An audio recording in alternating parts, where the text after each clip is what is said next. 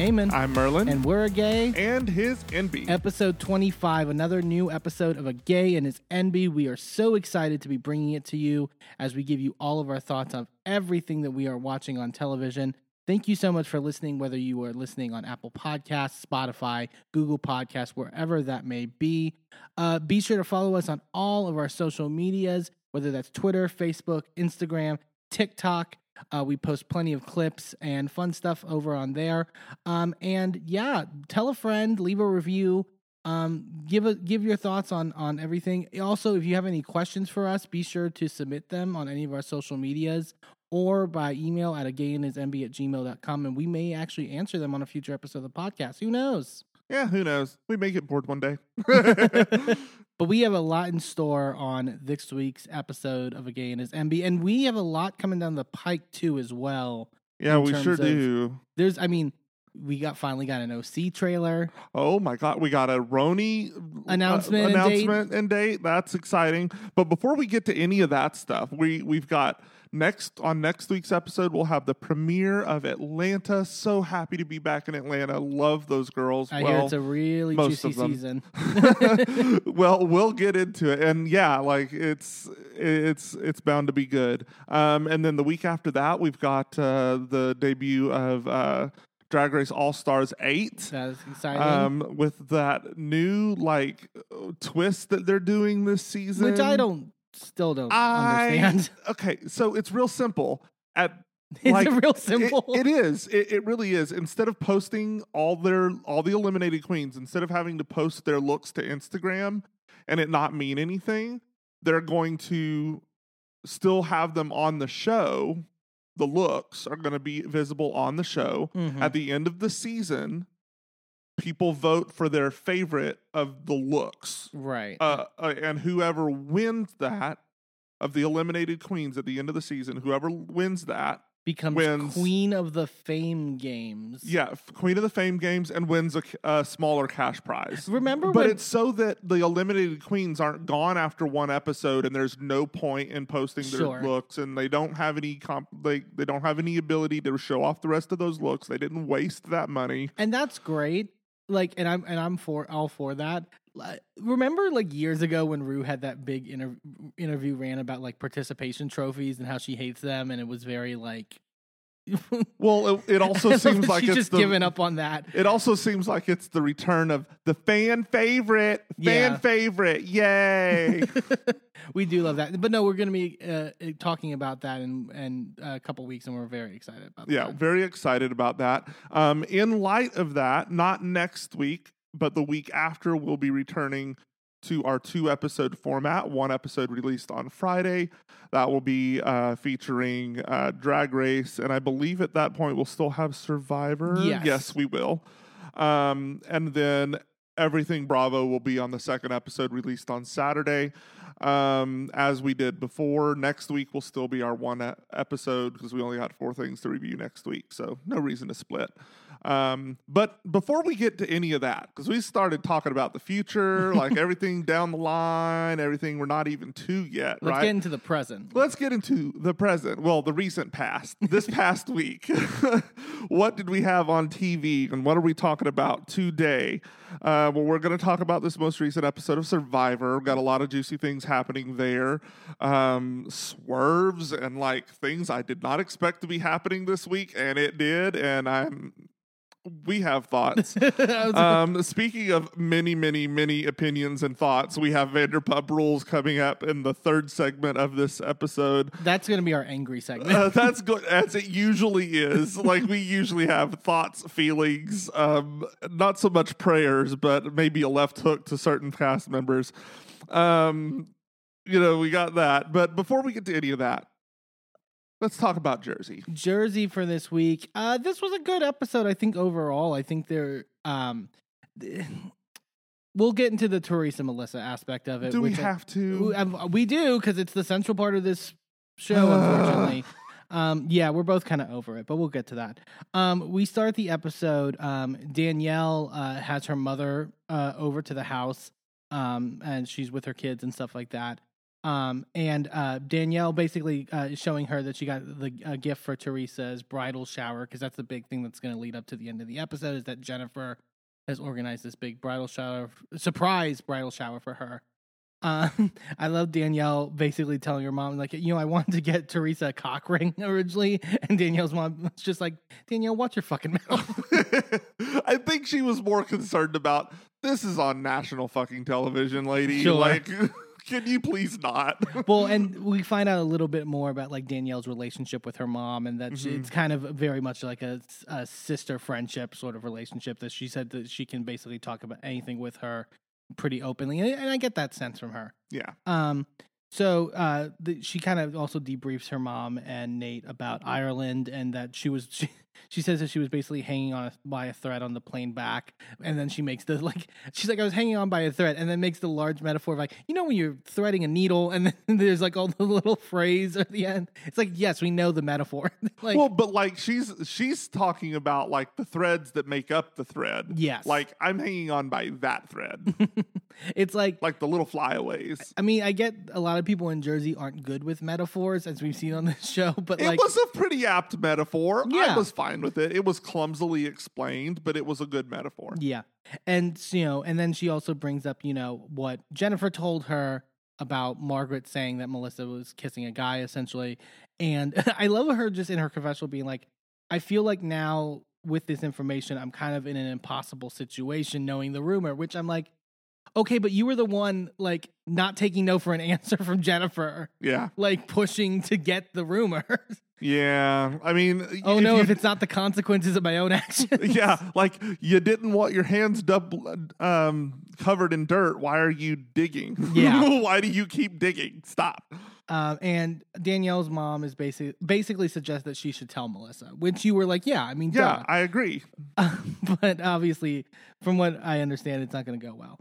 Um, we then go to Rachel and her husband John as they're going to uh, their meet with their adoption attorney Jeb or Deb, excuse me, um, who uh, is going to help them sort of with the process of adopting Jaden. Um, they say they haven't told Jaden about this yet. They're basically not, you know, trying to see their options um, as well, of now. and she was talking about how pretty much when they got married, um, what was their son's name? Jaden. Jaden was under the impression that she had already adopt adopted him. Yeah. And I don't know if they've ever assuaged that notion. I gotta think so because I mean, I'm, there's certain you you know, But the I end- also, he's like 16. Yeah. Like, he's old enough. To he's old he's- enough to where he should be okay having that conversation. And honestly, I don't know why you're keeping it a secret from him. Yeah, At and this it- point, And it also, I mean, I think I it- could understand if he was a kid, but maybe not, not, to dangle it. Yeah. Like I, I can understand like dangling it, er, or feel like getting so excited, and then if something falls through, as we're seeing, they, they kind of talk about like the difficulties of it. Like if it doesn't end up happening, then you know that. Could but I mean, if they have to fight his birth mom over it, yeah. So he's gonna find out. Yeah, so the attorney basically briefs them about like the, what the process is like, and that they basically, like in any case, it, like they would be under an obligation to serve Jaden's mother, and you know because it's not just about gaining his gaining parental rights; it's about terminating hers, Right. and that if sh her his mother decides, he she can contest it, and then she would be appointed an attorney. Um, and obviously, like then Rachel's like, I just can't believe that you know when his mother hasn't been a parental figure in his life for pretty much his entire life. Like the idea that she would just be like, no, which yeah. Yes, yes and no. I think there. I mean, I can understand the instinct Right. to be like, no, this is too much. But I, I mean, obviously, the I think the moral thing to do would be like, Right. And from what the lawyer was saying, um, it basically is they are going to take 45 days to try to find her. if they If hear they- nothing, If they, well, if they find her and are able to serve her, yeah, then she has 45 days to say, no, I want to contest this. If she doesn't say anything after that, or if they can't find her after 45 days from a last known address, they're in the clear. then they're in the clear to move forward and the judge can overturn her parental um rights Yeah. without her present. Yeah, it's just like they they don't go into they also we talked about in the past. They haven't gone into a lot of detail as to why the mother isn't in his life. It seems to me like it's some like either drug or alcohol issue or some like it, where she can't, you know, responsibly be a parent. So I I think it's obviously a very tricky situation, but Yeah. here's hoping for the best. Um, we go to Jennifer's house and she's getting ready uh, for Teresa's surprise bridal shower, organizing everything, and she's doing a lot of Turkish like stuff with it. They're having dancers, they're doing henna, um, things like that. Um, and she's with Olivia talking about it, and she has the garters, and Olivia's like, "What's a garter?" And it's like, "Oh, it's essentially like lingerie."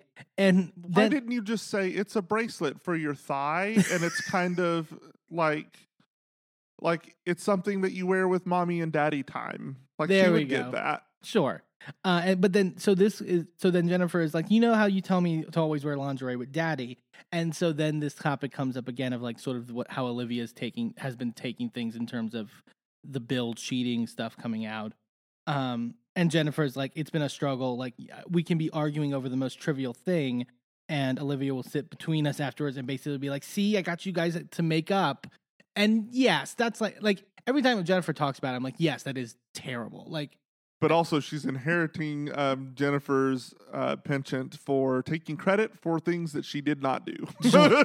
Sure, See. I fixed it, bitch. You didn't do shit. What Sit over there and drink your Kool Aid. And- Eat your gummy bears. And Jennifer in her confessional being like, "Thanks, Margaret. I'm so glad kids are resilient." Because Yeah. Mar- what Margaret said last season, which yeah, I mean, yeah, she's got a point. Um, uh, Bill gets home, and uh, then her and Bill start talking outside, um, and they talk about like therapy and stuff like that. And she said that uh, talked about how the therapist, because a a lot of this is also about like dividing duties in the house and sort of the roles that they play, and Bill wanting Jennifer to take on more of a sort of I don't want to say aggressive, but more of a like stern parenting role necessarily. Um, she talks about how the therapist basically brought up that the kids take authority more seriously from the father figure, which annoyed me. Here's my thing: like, I think I I'm all about energies. I we don't have kids, obviously, so but I'm all about energies in terms of parenting. I understand people have certain energies that can, can you know, can, like maybe a more loving energy or more like not disciplinary, but more like sort of like stricter energy. Mm-hmm. But I don't think I I, I don't like when it's attributed to simply male and female. Right. Like there's that- there are males that can have more motherly energies, and there's females that can have more sort of the more like my mom was definitely the person in charge. right. Like she's the one that laid down the law. She's the one that ha- doled out the punishments. Like she was the one in charge, and that was largely due to like Bill. My dad was away. He was a truck driver when I was a kid, so he didn't want to come home after a week on the road Yeah, and have to, you know, catch up on what do I need to punish all the kids for when I get home. Yeah, exactly. And that'd be the whole thing that he's able to do while he's home. No. Like that's not fair to him. And it honestly, for the most part, I don't think that it would be fair if that's all that Bill was expected to do. However, I think that he's reducing it to that. right. And that's not at all what is happening because he's coming home every day. yeah, He, now, sure, he is working longer hours. He's working on the weekends, like he was talking about. He's taking on extra hours, trying to make sure that they are saving up money to pay for five kids to go through college. Which Jesus Christ, I cannot Yeah. imagine. Um, but he's in plastic surgery, so it's yeah, pretty he's got pretty, lucrative. Yeah. Um, but yeah, I just and and Jennifer basically like it's like okay we we can acknowledge that we both have sort of struggles right now like i i actually think jennifer was really good in this part in terms of like i acknowledge your like the things that you're like about oh, being in work all the time and then coming home right. i'm also having similar issues in terms of being overwhelmed so we can acknowledge that we both have these struggles with raising the kids but it feels like you're blaming me right. for not doing a good enough job. And um, you know, Jennifer then suggests, should we go see the therapist again? And previous episode, Bill had been open to it, and now Bill's like, uh, I don't think we need it, And- Because it's you that has the problem. Yeah, I like- don't have a problem. which is such a reductive idea of therapy. like, you know, you know, you if you like yes, Jennifer has the issues and the complaints. But the issues are with you, Bill. You're Well- fucking up. well, she says like my complaints are that you're complaining at me, so you also have complaints. yeah. So you know it's got to be a, a thing. Like and and Jennifer's basically like Bill has to do something Yeah. and meet me halfway in a certain realm in terms of this. Like, of course, the burden is going to be different because, you know, Jen is a stay at home mom. Yeah, Of course, she's going to take more of that role on, but it needs to be equitable. We've talked about this in the past. You know, like, you don't just say, well, we have to split everything down the middle. No, you have to add all the things together mm-hmm. and then split it down the middle because Bill's job takes up quite a bit. So you need to be Jen needs to be doing equal to his job while he's in his job. right. And then when they are together and sharing the rest of that parenting and the household things and all that like they clean and do all never mind. They have maids and shit for that. But all of the rest of the stuff that is after you equal that out, then they also need to be splitting that halfway down the middle. But the problem is he's coming home, going down to the basement or wherever, and hiding away so that he doesn't have to do anything. Right. And that's the issue. Yeah. You got to you got to at least tr- and if he was making any bit of an effort, not saying he's like he's you know, Yeah. but like if if Jennifer could see those elements of effort, I think that that would be a lot for her. Yeah. Um, we go to Teresa because she has all the girls and they're getting together to do their dress fitting, um, their final dress fitting for the wedding. Um, Milania just got back from the Bahamas seeing uh, Joe, um, and uh, so they're get they're getting in with the dress fitting. Um, Teresa jokes at one point about like how she just is is always looking at the girls and seeing and admiring them and stuff like that and how they grown and uh, she, I think she said like Audriana's always like why are you staring at me so much? And she goes I pushed you out of my chuckalina if I want to stare at you I'm gonna stare at you. Oh, Chuckalina. yeah. Uh, and the girl the girls look great in their dresses. I like that I we were saying this I like that it's all the same fabric and all but like different cuts like I like that in terms of like an idea for a bridesmaid dress of like allowing each of them to sort of have their own style with it in certain realms, but still keeping a a um, synchronicity with all the looks. Like Yeah. I thought that was really nice. Um, and Gia uh, FaceTimes uh, Joe um, to show them the dresses, and obviously, and this was a really sweet uh, Mhm. moment. Um, and you know, Teresa basically says, like, you know, I was telling the girls that I keep praying that one day you'll be able to come back to the country, and cries obviously, and it's really emotional.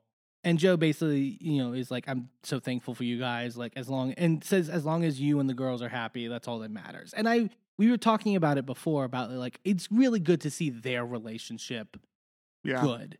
And honestly, maybe this is what Joe and Melissa need to do with Teresa is they need to be distant. Yeah, and like, hey, let's get together on the holidays and let's just, you know, Honestly. like see each other on a trip or something. Because Joe and Teresa were fighting like this before either of them went to jail. Right. and then you know and now they have this relationship because they've taken the time apart and they've taken time to heal and really just kind of get past the stupid little petty shit Yeah, and really just appreciate the time that they have together and dear god now we're back on joe and melissa and ugh yeah. I know. It's like I don't. it's it's it's a circle. It's it, everything leads back to Melissa, Teresa, Joey. And I just I can't. It's so annoying. But I also I love that like you can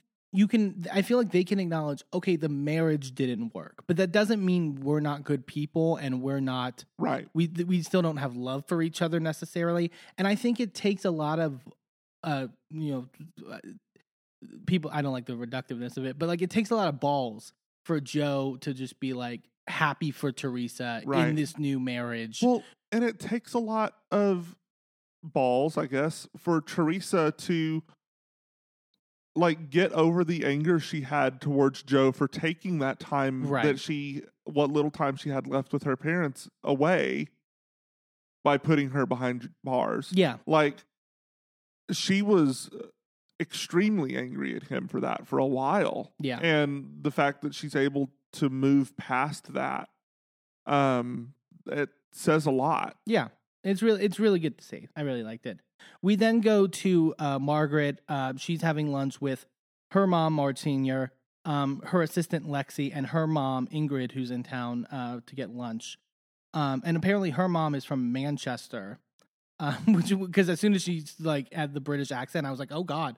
Um, but she's been flying it because they talked about it a little bit last episode that Lexi's now separated from her husband And has moved in with Marge and Joe. into the guest house.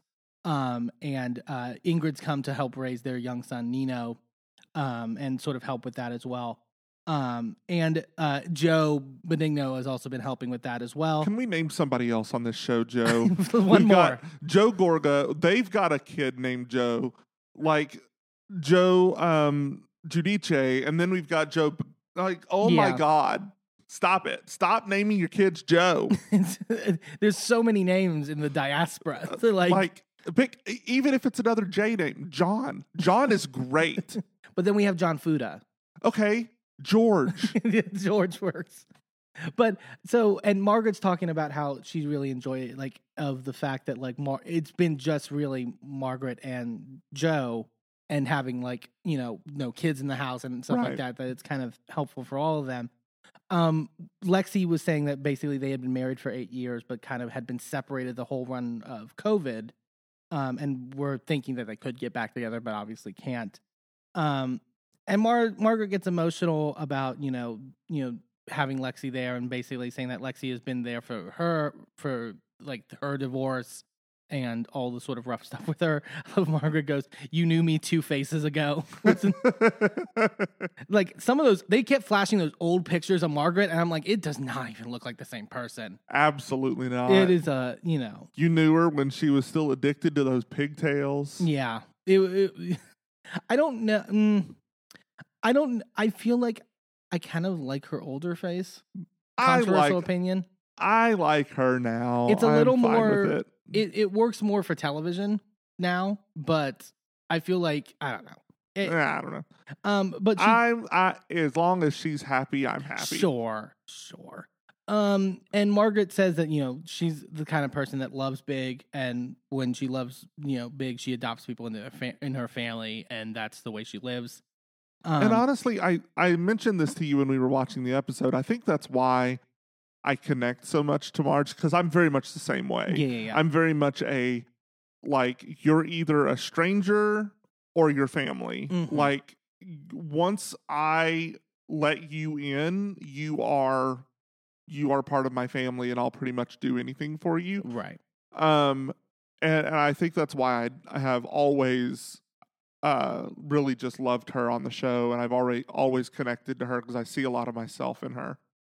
And uh, so Marge Senior then also talks about like the the topic of Teresa comes up and the wedding, and like Marge Senior is like, I don't understand why Teresa's so nasty to Joe and Melissa, and so which Twitter hated this scene. I mean, yeah, but I, I, I was interested. I'm like, is has Marge Senior been around them enough to sort of pick up on those things? But I mean, probably Marge has been friends with this group even off screen for years and years and years. sure, So Marge Senior knows these people. yeah, I can see that. Um, we go to uh the Gorga's house, and we find out Antonia got on the honor roll. Um, and they're celebrating her for that. And Melissa kind of talks about how you know she's growing up in many ways. She's getting her license. Uh, she's applied to eight different colleges, and most of them are also out of Jersey. Hmm Um, but even you know, Melissa's happy in wherever she would go because she wants her to sort of like be her full uh, independent self, um, do her own We'll, laundry. we'll see how that happens. When- Yeah, when she was talking about doing her laundry, I'm like, I'm sorry. yeah, What? I've been doing my laundry since I was eight. yeah, Like, this is ridiculous. also, like, three seconds later, they give her a car. Oh and yeah, I'm yeah, like, yeah. you're going to give her a car and trust her to take care of that vehicle when she can't wash her t shirts? Yeah. Uh, so yeah, uh, Melissa's mother drives up uh, to give her a car, and she's crying and she's emotional. And Joe was the one that kind of organized everything. Um, and we get Joe in his confessional basically being like, you know, Antonio, uh, you know, Antonio's grown up and etc. But also says that like after this whole stuff with Teresa and stuff like that, he's starting to learn that it's about his children now and him being happy. Which yes, I was like, I don't know what this has to do with Teresa, but It look part of me, when- part of me wishes he would have just let that lie. Yeah, but uh, you know, it would be interesting to know like what they had been talking about in confessional before that, right. because it was like we we forget that they film these confessionals all at once, so like they could have easily been going in on Teresa like two seconds before they filmed that conversation. And I don't think they give the men multiple confessionals. I think they only. I don't know. I think he only has one. I haven't paid attention to the outfits. Yeah, I'm like Well, laser focused on. what other men have had confessionals? Frank has one this episode. Um, I just never notice it when the other men have them. It's just because it's on mo- on, oh, it's mostly only Joey. yeah, I mean, yeah, he kind of is like the. He's essentially another housewife. Yeah, um, and but then Melissa is talking to Joe about what happened on the trip. Um, and they basically say, like, Melissa basically is like, I want to keep everything peaceful. She's got, she talks about how at the end of the whole like the painting project, she's like, Mhm. I I was done yeah. essentially, and it's like I just want to keep things peaceful and normal, so my family can be in the wedding, so Joe can be in the wedding, but then once the wedding is done, we're done, and that we're off this ride. And I get it. You know, like I, get- think that's the most healthy choice is to just be like, let's stick around, let's celebrate this thing, let's try to be peaceful until then, Right. and then once it's over, we'll just slide out the side door and just be done. And I think that's healthy. I think the thing that confuses me is that how do we go from this to things getting worse, but we know things get worse. Well, I mean, where- clearly it's because Teresa gets indicated in the Well, rumor no, about no, no. Melissa. Yeah, yeah, yeah. But like it gets worse enough to where they don't go to the wedding. And then we have like the week before the reunion on Watch What Happens Live, Joe Gorga being like, Andy being like, I think you guys are done. And Joe being like, no, no, we can always find a way to fix it. I don't understand mean, that. but there's also been a lot of time. There's probably been things happen between the wedding and now. Like, But it feels like really- it, I feel like it's gotten worse though. Like probably, but like, who knows? I mean, we don't know what's happening behind the scenes. There, that's part of the frustration of this sort of show being seasons, you Yeah. know, and instead of a constant thing, which would not be fair to the people that are on the show. Would not be fair to us. Would not be fair to us either, even just as viewers, but let alone trying to do that on a podcast. Can you imagine trying to review all the housewives all the time? It really would just be like, so this person is doing. I mean, in the age of social media, also you can't Yeah. really do that because it's like you know. Yeah, But yeah, please don't. Please do not. please never do that. Um, Oh, we, can you imagine a Big Brother style with like live feeds? that I would. I mean, if it was actually Big Brother, but Yeah. Anyway, continue. um, so we go to Dolores uh going to lunch with Frank. I thought this was one of my favorite scenes of the of the Yeah. the episode. Um, Frank walks in in his fucking biker because he came in on his motorcycle. His like sleeveless like leather vest, and Dolores is like, "What are you, one of the village people?" Look, to this he, like fancy Italian restaurant. if he had instead of wearing a tank top under that vest, worn a button up shirt, yeah, it would have been fine. like a long sleeve button up shirt under it, like that would have been good. It like- was just something about the sleeveless. And yeah, it was. Yeah, with the sleeveless, it wasn't. no, it wasn't giving. Um, it was giving something. It was. It, it, it was giving biker gang. Yeah. um. D- so Dolores, and in her confessional, was basically like, uh, you know, the way my family was raised and the way Frank's family was raised, like we don't have these like long emotional feeling talks. Like we don't talk about our feelings like this. But she's doing it because Paul suggested it. That, and we see Paul basically telling her like, I think you need to talk to Frank about this because, Yeah. like, you know, um, you know, and, and I found it like in her confessional, even Dolores was like to express like how like the feeling, you know, aren't really expressed in the family. She's like, I don't think we ever even told the kids that we were getting div- that we were divorced. No. Yeah, they just said. She's yeah, like, he's "Ga- not living here anymore. yeah, Gab. She's like, Gabby asked me at four, like, why does Dad not live here? and it's like, well, Um, so it starts. uh, She Frank brings up that apparently Frankie um got his dream job, and they're basically doing like a, a dinner like party, sort of like to celebrate. And he's like, "Well, Gabby was like, I don't know if we should ask Dolores because she'll be really mad if Paul uh, doesn't come." And Dolores is like, "Why wouldn't like Paul will come?" And Frankie's like, "No, Paul's not coming. That's not a place for Paul." He says, "It's our family. It's the four of us." And I was like, "No, it's not. That's not fair." Yeah, it's yeah. I can understand if it was like a a casual somebody, but she's living with this man. Yeah, Like this is clearly something more than just a fling. yeah.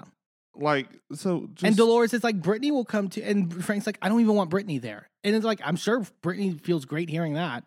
Like, yeah, that's I just and like he has this rigid, like I this I think illuminate a lot of things. Frank does have this sort of rigid idea of like it's the four of us and no one else. And I Yeah. understand how that can be really frustrating when you're Dolores and wanting to move on with your life. right. and sort of like I don't. That's why I was like we were saying in past. Like I don't think Dolores wants a sp- clean split from Frank. I don't think that's what she's like. Yeah. You know, Well, and I it looks like what he is looking for is Dolores to be his partner right? and then him date other people. Mhm. And even if there's no romance, even if there's no anything between him and Dolores, we need to essentially are be a couple. she is still his life partner Yeah. effectively um and then like date outside of that that's fine who cares but like we're the couple and they're extras and that's not. I mean, one, it's not tenable. like and- it works if that's your explicit arrangement but if that's not what you told each other you wanted then why would you expect that from Yeah, somebody Because also we know that that's not what Dolores wanted. Dolores No. for years has wanted commitment with someone else. right So that's not like you know. Um, and Dor- Dolores basically says like, look, it would be the f- you're saying like it's the, this is something that where it would always be the four of us. It would be the four of us in the past because we weren't in serious relationships in the past. right And you know, our family can grow and other people can be accepted into that. And Frank isn't for that. And Frank says like, oh, and Dolores is like, I have to, you know, pe- look people looking in on the outside seeing our relationship. It's not like typical in terms of like this sort of divorce thing in terms of like right and Frank is like and I didn't like Frank being like, "Well, it's your job to set people straight on that, Dolores." It's like it real like putting it on Dolores. I can this is where I'm like, Well, but I think he, I think he was more meaning when people are questioning you Right. about them, set them straight. no, yeah. I it was more the way he phrased it. Yeah, no, where I uh, was, yeah, where I was like, I can see why Dolores gets so frustrated. yeah, Where it's like I'm ta- I'm expected to sort of just eat it yeah, and like you know set the standard and then you know call people out etc and frank's allowed to just sort of have his happiness in what he wants. Right, and that and that can be frustrating. Um you know and frank is like you, you know brittany wouldn't have it wouldn't have a problem with not coming and polly shouldn't. And dolores is like okay but it's not that polly doesn't have a problem it's that i have the problem. Yeah, like and she's like and it's not polly's problem it's my problem. And frank goes no like no. You're gonna tell me what like whatever. Uh um frank and frank is basically like look it, this whole thing has gotten between the family. It's gotten to a point where it's like i don't feel like i can even pick up the phone and call you when i'm excited about something or whatever. And we get a little bit more backstory of like frank frank basically talks about like you know the person i would always do that to call and and confide in was my mother. And then when my mother died it was dolores. Like Yeah. and so that and and that's sort of where that emotional element of it is coming from from Frank. And Frank kind of gets emotional at the table, and Dolores is like, "You are not going to get emotional right now. Go to the bathroom right now," which speaks to speaks to that old school uh, yeah, mentality. it irritated me, but, I yeah, it's so how they were raised, though, and like Yeah. that sort of like you don't show feelings. I don't think we've seen Dolores cry ever on the show, so it's we like have in confessionals, I can't think of it though. but it's more of a she's tearing up, not she's crying. Yeah. It yeah. So it's like it's interesting to see. Like um, you know, and Dolores is like, look, it feels nice to belong to someone now and like have that other Yeah. person in my life. And I like I like the way she phrased it where it's like, you know, you can still call me. You can still if you're excited about something or whatever, you can still call me. It's not I don't we there's no restrictions, there's just boundaries. Yeah. Like, and I think that's there's a key difference there. Like, it's not like like don't be afraid to like you know contact me. We're still always going to be in each other's lives, but like this is that that that four. It's just us four is not going to work. Yeah. It's Well, and I mean this this goes back to that theory that most straight men are romantically attached to other straight men. right. But it seems like Frank actually did have a romantic connection to Dolores because he sees her as his best friend Yeah, yeah, yeah. and he doesn't make a difference between the way, like Dolores is like some of this stuff is in the romantic category and that's no longer appropriate. Yeah, and he doesn't realize that that is considered romantic That's because he sees to- that as friendship he sees that as true companionship friendship which makes sense. Not to uh, not to shit on him, but like it makes sense when he was a cheater, like when he was Yeah. somebody that like you know, because he never wavered in that regard he just went and slept with people yeah. It's, because he doesn't compute those two things in his mind. Well, and as- that's why men cheat more often than women do. yeah, Because they don't see they they that like that's just sex. right. Like who cares about sex? That's not that important. Like that's just me going out and letting off steam as opposed to no, you broke the trust in this romantic relationship hmm by going over here with this other like, you know what I mean? Yeah, yeah, yeah. But like it also explains why because I feel like he also has that similar relationship with Joey Mhm. and that's why they're they're so close and so like like I know we joke all the time about how they fucked at some point. right, because they definitely did. I mean sure.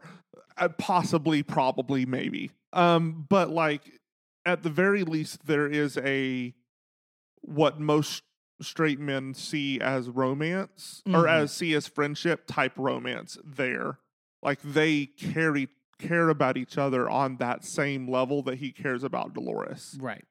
And um yeah, I, I just see I feel like that's why he can't differentiate. Like while he's like, we're still a unit, we're still connected because he still wants that friendship connection, but he's crossing the boundary into romantic things that is not appropriate Yeah. with her. Yeah, I totally agree.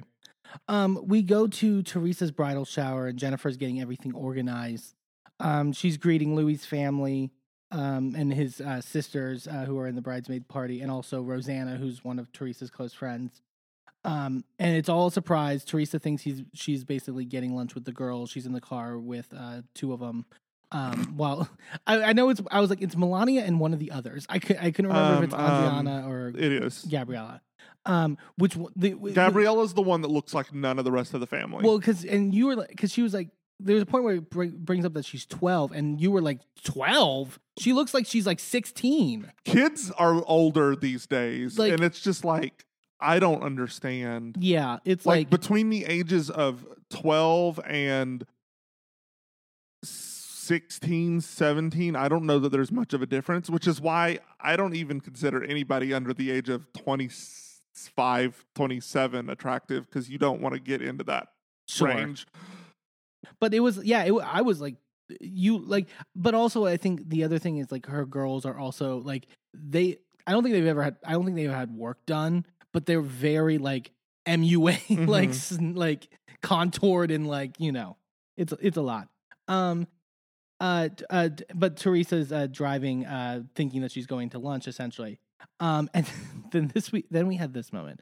So they're like, okay, so we have like the you know all the stuff and the rehearsal and stuff like that. And Louis also organizing this dinner at Avra, which I guess is a restaurant. Um, and so, uh, and and uh, Milania apparently asked if she can bring a date, and Teresa's like, no. I love Teresa. there was something I was saying. Watch Teresa like's reaction to her daughters talking about dating. It was giving Wendy Williams for me. a little bit if you see like the mannerisms and like the like well I'm- they're both jersey girls that makes sense oh my god that's perfect yeah no it was like there was something about it i don't know why missy wendy um, and so louis then calls Teresa and is on speakerphone. and Teresa's like, "Hi, how's it going?" And Louis like, "Yeah, so I'm sending out invites um for the dinner in Avra. I'm sending one to Margaret, uh, and Margaret plus one, uh, Jackie plus one, Dolores plus one, Jennifer plus one. Um, I'm not inviting Melissa and Joe, by the way. So I'm not inviting them. And her face was like, Well, she "Ah!" she fucked this up. She fucked this up. There was a way to fix this, and but the Yeah. problem is she could have just been like, you know, actually, you know what? I know things are still tough. Invite them, whatever. But Teresa goes, you know, we're still filming, right? you know, the cameras are on us. And Louis goes, oh shit, okay. It's like that was your problem. and then so like the calls very clearly. She goes no invite them all of that. Yeah. and then ends the phone call. And then she does this like the whole there's a whole other scene of her doing this psa with the girls of no you know if you have problems with people you can work things out. And you know you really it- it's just oh my god Well, and also Teresa's like, yeah, Melissa and Joe are going to be invited, and and, Mel- and Milania goes, why? Like, I think. those kids don't give a fuck oh, there was a moment later where Gia like is like, I guess I should talk to Melissa, and like talks Yeah. to her for like five seconds, and then just like, like they don't fuck with her. yeah We also found out because apparently Gia was on uh, Teresa's podcast, um, her most recent episode, and according to Gia, apparently Melissa's blocked her on Instagram and on social media, and apparently this was also before the Joe Gorga Joe Giudice video came out. right That's where I'm like, because. Gia responded obviously to that video we talked about. That's where I would kind of be like, eh, but like I feel like your aunt blocking you like that. I don't think that was a right move by But Melissa. wait, if she blocked her before that, then how did she? she saw it on Joe's thing, or she she either saw it on Joe's thing, or um, I'm sure it was getting shared around a lot of places, But she commented on the original post. which was Joe's. Okay, So I think I, my guess is she wasn't blocked on Joe's, but she like oh, she's like people were sending me people were uh, she was like people were messaging me about it. So I went to go look at Melissa's page and I was blocked. And I was bl- and blocked not just on my personal page but like my business page and like, you know, which I think is shitty. And I think like Gia while has been vocal on the show has not been that vocal on social media as as much as she could be as much as i've seen other people be in, in the housewives realm like i could see melissa blocking her after that comment but, But- I can but- also see if things had kind of derailed a little bit after the wedding, why Melissa would go. I don't want to see any of them on my feed. I am protecting myself from that. And I'm putting a boundary in between. can you not mute people on instagram I don't know. I'm not on Instagram very much. yeah because that's the i mean well yeah but it's like on twitter at least it's like you can at least mute and they don't Yeah. like, you know um you like to do that to the haters i love it. because that's always fun. Because then they could just scream at a brick wall well, and they I- have no clue yeah they're blocked. i love the i reply to the hater and then mute like that's the like conversation done it's perfect um you know and yeah you as you mentioned like teresa's basically saying like you know you know i don't she's saying i don't tell the kids a lot about joe and melissa unless i absolutely have to and obviously she was in a position with the yeah i, don't- know I find that to be bullshit because I don't remember what season it was, but there was definitely seasons. she uh, definitely when wasn't the- doing it before then she definitely wasn't doing it unt- like pre-jail i would say pre-jail was when the stripper bu- uh, thing was happening. that's what i'm saying Uh, one of the children was swinging on a pole in the van, going, "Look, I'm Melissa." no no no that's what i'm saying like pre So she was clearly doing that at some point. that's what I, that's what i meant oh, okay. pre jail, she was definitely talking about Melissa Okay. and Joe. Like But post jail, I don't know as much. But at that point, the groundwork was already laid. You know what I mean? Sure. I, I, I again, I'm surprised by reports Gia wasn't at the reunion. I think that would have been important to have, and I think I would like to hear Gia talk about it more extensively. I mean, maybe she talks about it on that podcast, Maybe. but like, I, I feel like I, I want to. I feel like I can, you know, decipher what is fed and what is coming from a genuine place. Yes, but if that is what your groundwork is, then all of your genuine opinions are going to go through that filter. No, I know. Um, Teresa then says the you know there's always a light at the end of the rainbow, and um, and Milania's like really. oh my god. Um, Melissa Oh. arrives uh, to the party and says hi to Louis' sisters, and Melissa's like, you know, they seem lovely. I just don't understand why Teresa sees the sees the whole thing as them or me. It was like she said, "I replace you guys. I have something. I have someone to call family. So bye." I think you're. I think you're wrong in the sense that I don't think it was ever them. I don't think it's a replacement. She never liked you. Like you know what I mean? You can't Um, replace something that's not there originally. But you cannot like family and still consider them family. Sure. But she doesn't even seem to consider them family anymore. Right. Yeah. Mm. Uh, and then we find out that one of Louis' sisters is actually officiating the wedding. Um, so that should be interesting. We see an Ashley Darby sighting, uh, which like Yeah, I don't. I there's something in the back of my head that remembers them being friends, But but, I don't remember where or how they got connected. of all people in like the housewives like realm, I wouldn't think Ashley. Because Bravo Con was after this, and they didn't have one last year or the year before, Yeah. so there wouldn't have been like they didn't have anything until previous pre-pandemic. Right. So I don't. I don't know. Yeah. It just seemed like a weird choice. and they didn't go on a girls trip together because Teresa and Melissa were on that first would one, have and thought, like, Ashley wasn't on. That. I would have thought like Kenya or like, you know, right. like- I would have thought some of the Atlanta girls, like she connected with Cynthia and Kenya. I would have. Well, we know Ramona got an invite. Sure. Famously got an invite um, because she shared it with everyone. Danielle uh, arrives, and there's kind of an awkward silence with Danielle in the group. It's really awkward. Um, and Melissa's like, something seemed off with you on the trip. You think? That's putting it lightly. Um, Dolores basically is like, you know, Danielle wears her heart on her sleeve in certain things, and I think that seems to be the case. yeah.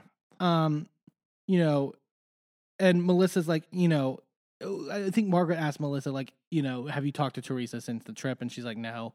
I like it's like it's sad to walk on eggshells at her bridal shower. And Danielle is basically like, yeah, so this isn't the right time to tell her about this. Yeah, no, clearly. Like, I don't know why these girls seem to think in the middle of a party is a good time to drop this bombshell. And Like, it's it should- always at public events. You can't pick up the phone. You You- can't, like, I get that cameras need to be there, but go to her house. Yeah. Like, have her over to your house. Um, something. Send her a mail, a, a letter in the mail. You know, send her an email, send her Carrier a text pigeon. message, carrier pigeon, Morse code, fire signals, whatever. Anything. But like, you, No. It can't happen, not on Housewives. Um, uh, Teresa arrives and everyone surprises her. This editing of like they cut to everyone being like, "Surprise! Yay, we're so excited!" And cut to Melissa's like stank face, which like I feel like was editing. I feel like that was editing. I feel like that was when Teresa was naming off all the people she was. No, because they were still in that crowd. Never mind. yeah, Because Teresa was doing that after they were seated. But um, it it probably wasn't. yeah, I don't. what it- they made it out to be. No, it wasn't. There was no way that didn't make sense. Um, Teresa is, is like hugging Louis' mom Iris and crying, and she like apparently they have a really good bond together, and like that she, Teresa's like it reminds me a lot of my mom, and it makes me wish that she was here for this. Um, so it's really emotional. Um, everyone starts eating.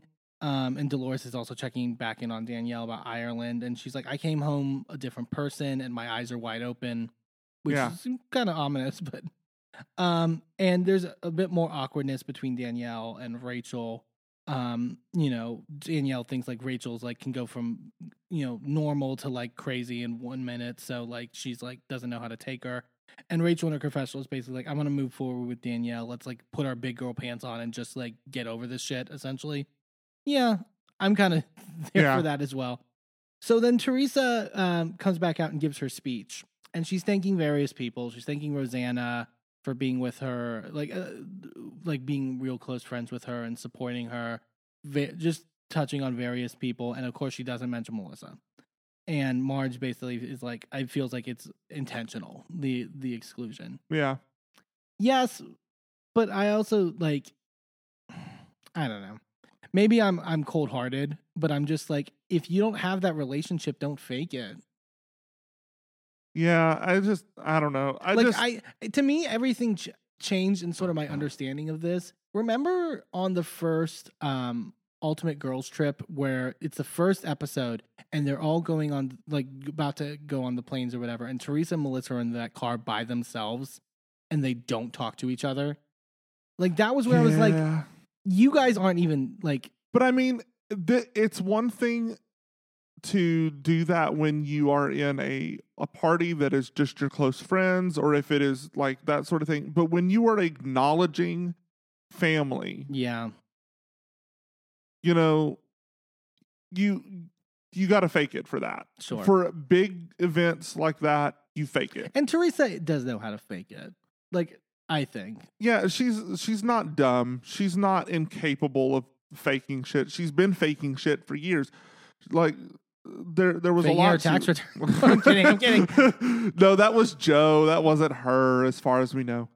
Um uh, but you know, like she could she could easily have said for 5 seconds of you know, screen time, you know, and I just want to, you know, give a shout out to uh, my my brother Joey's wife Melissa. She's so special to me, and I really, I just wanted to say I love you.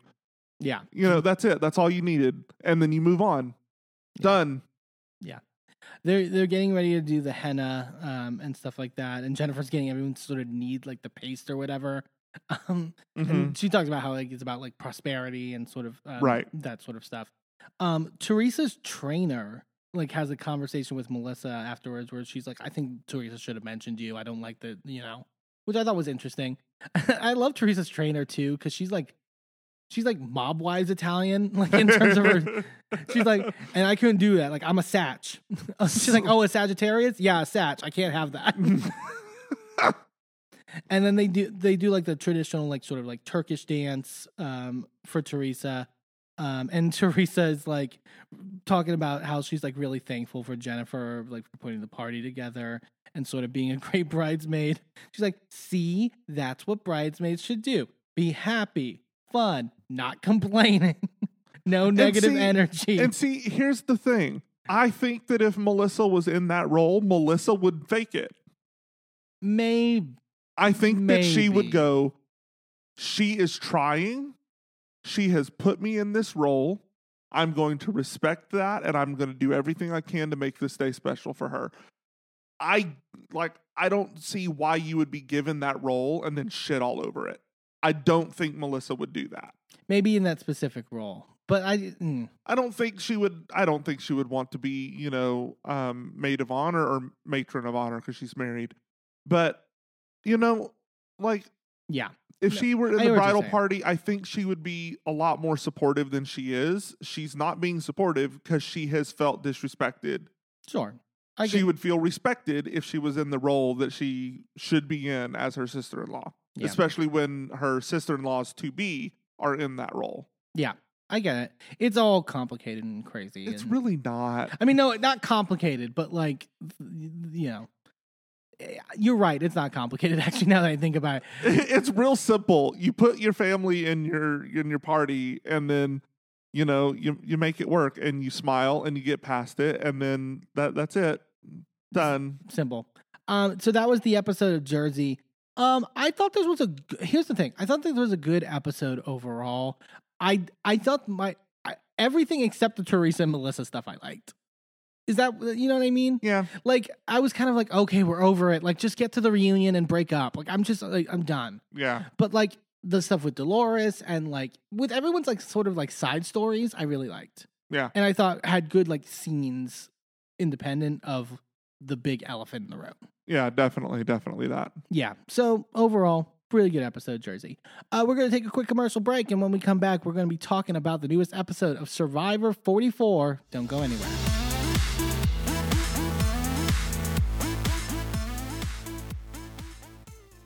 Well, hello, friends. I'm your pal in the mainstream media, and, And you I'm the Riz. and Thank you know, much. Riz, it takes years of strenuous, dedicated training before you're worthy to step inside a professional wrestling ring. But it takes even more time to develop complex, highly astute opinions about professional wrestling. Am I right? That is correct. And you know where we can find that? Yes, On the Wrestling Mayhem. that's right.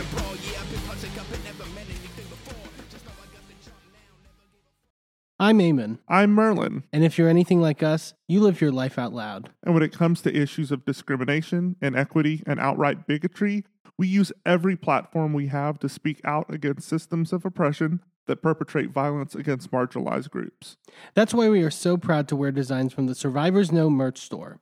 Their team has created designs that feature unapologetic, empowering, and survivor centered messaging that range from mild Like, accountability is love, and toxicity is not on the menu. to a little more spicy. Like one of my favorites, Fuck Your Laws, Fuck Your System, Transformative Justice Now, which has a cute little happy flower on it. Each design is available on a variety of items from t shirts and hoodies to bags, blankets, magnets, and even stickers. And as more items become available, the options will continue to grow. 100% of the proceeds go back into supporting the amazing work done at Survivors Know to support survivors, workers, and survivor advocates by organizing, challenging the status quo, and creating alternatives to the systems that fail us. Support Survivors Know by shopping today at survivorsknow.threadless.com. That's survivorsknow.threadless.com. Sidekick Media Services. We are your sidekick in business for social media, video production, and more. Find out more at sidekickmediaservices.com.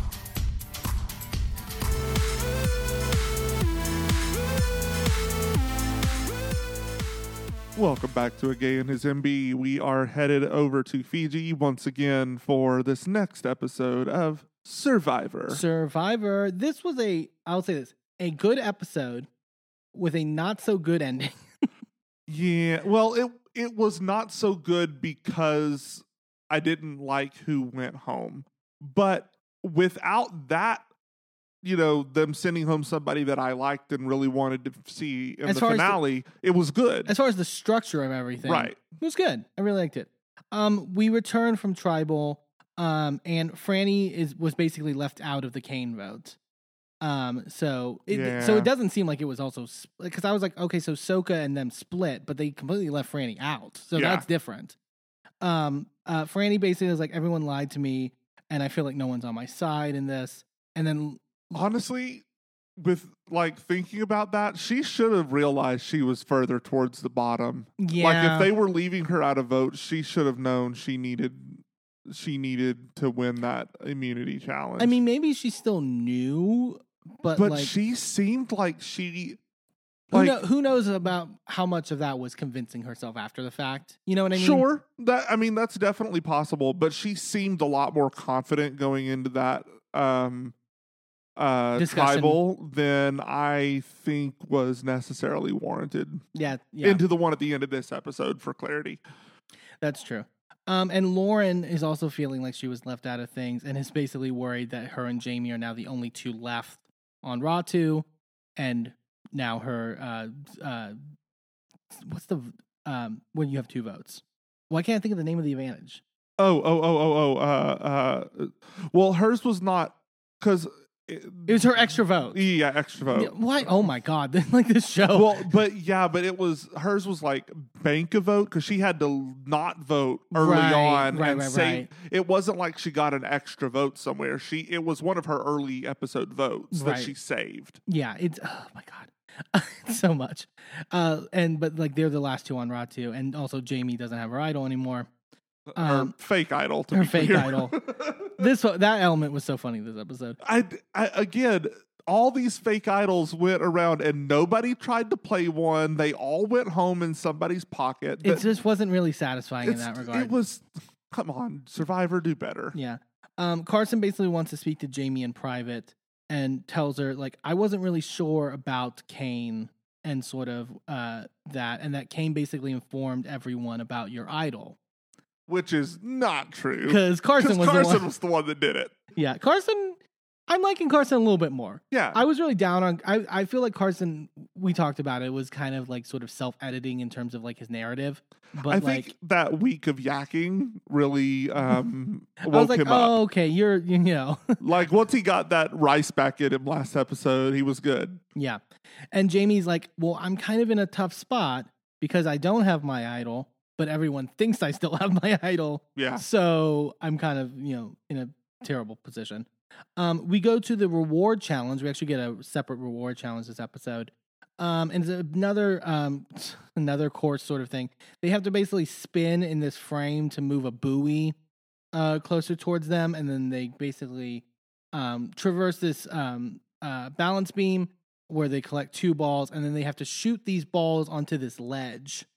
Uh, and once they land both balls on the ledge, then they win. And they did this one last season. They did I this think. one last season with I forgot her name. but she- Nicole is that her name? oh, I don't. the the amputee. she was the amputee who won and kind of came from behind, and it was a big moment. Um, and then ended up going home that episode. I think so. Yeah. I mean, like the parallels. We were rooting for Nicole. She wins the or I the. don't know if her uh, name's Nicole. Oh, I. I think I'm pretty sure it was. I gotta look it up.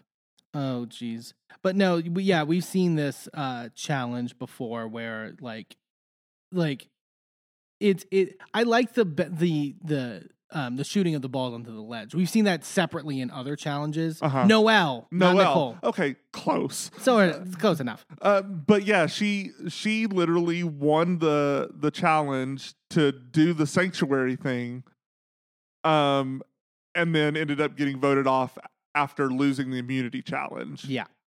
Well, Whoops. Um, we and and Jeff says like the winner for the reward gets to go to the sanctuary again for and gets to stay there for the night and gets to actually sleep in a bed. And they get tacos. They get ap- uh, apple empanadas, beer, and margaritas. Um, and then there's an added thing that he'll tell them later that they also get. Um, so they're starting. Jamie's taking her time uh, on the spinny uh, sort of rotation thing. she looked like a kid on like at recess. Or Yeah, something. I think Like, Jeff said something like that. It was like, oh, it's like you know, like it's an afternoon, like just, but it, it looked really fun when she was doing it, and I was like, okay, I might have, I might have fun doing that. so. Obviously, the big thing also is like once they get off of this, they get dizzy, etc. etc. Danny does another fucking forward roll for no reason. Why is he making that his thing? I don't know. I I think he thinks. I mean, honestly, he's turning into fucking um um from what season was that? Season eleven with the cheerleading challenge of Drag Race. Oh, season nine. Season nine With um, Jaymes Mansfield. Jaymes Mansfield. Somebody turned him into that meme. The dee, dee, dee, dee, dee, Like. I, we we were trying to excuse it even before, but it's like when you're dizzy, why would you forward roll? It makes no sense. maybe because like you can't fall when you're forward rolling. Like I don't know. like whatever. yeah, and I also love Carolyn trying to get her balance and just start, starts hi- like high pitched wailing, just like ah. Carolyn is a mood constantly. yeah. Um, but Franny like comes uh, from behind and is like qu- quick on this and basically gets both of her balls up pretty quickly and like is the only one to get anything on the ledge actually. Um, and f- so this is third Franny's third uh challenge win. Uh, beats Danny again. Yeah. I'm sure he's loving that. Um, and like, well, and but this is her third challenge win, so people are now looking at her. Okay. I mean, yeah, I yes, I get it, but But, that's like only one aspect to the game. Yeah. I do. I don't like punishing people because they win challenges. Because there's a lot of narrative later at Tribal of like, should you have just thrown the challenge? And it's like, Well, somebody that's the issue. Somebody has to win. yeah, It's like it's not like there's a choice to not participate. Like you can't go, well, I don't want to make myself a target, so I'm just not going to put myself in the situation. No, somebody has to win. Somebody's going to be a target, and that to me is an issue. Yeah. Um, but then she also, uh, uh, Jeff then also reveals that not only does she get all the stuff originally stated, but also letters from home, and everyone gets really emotional, obviously. Franny gets to like pick people to go with her, like one at a time, where we don't know how many she gets to pick.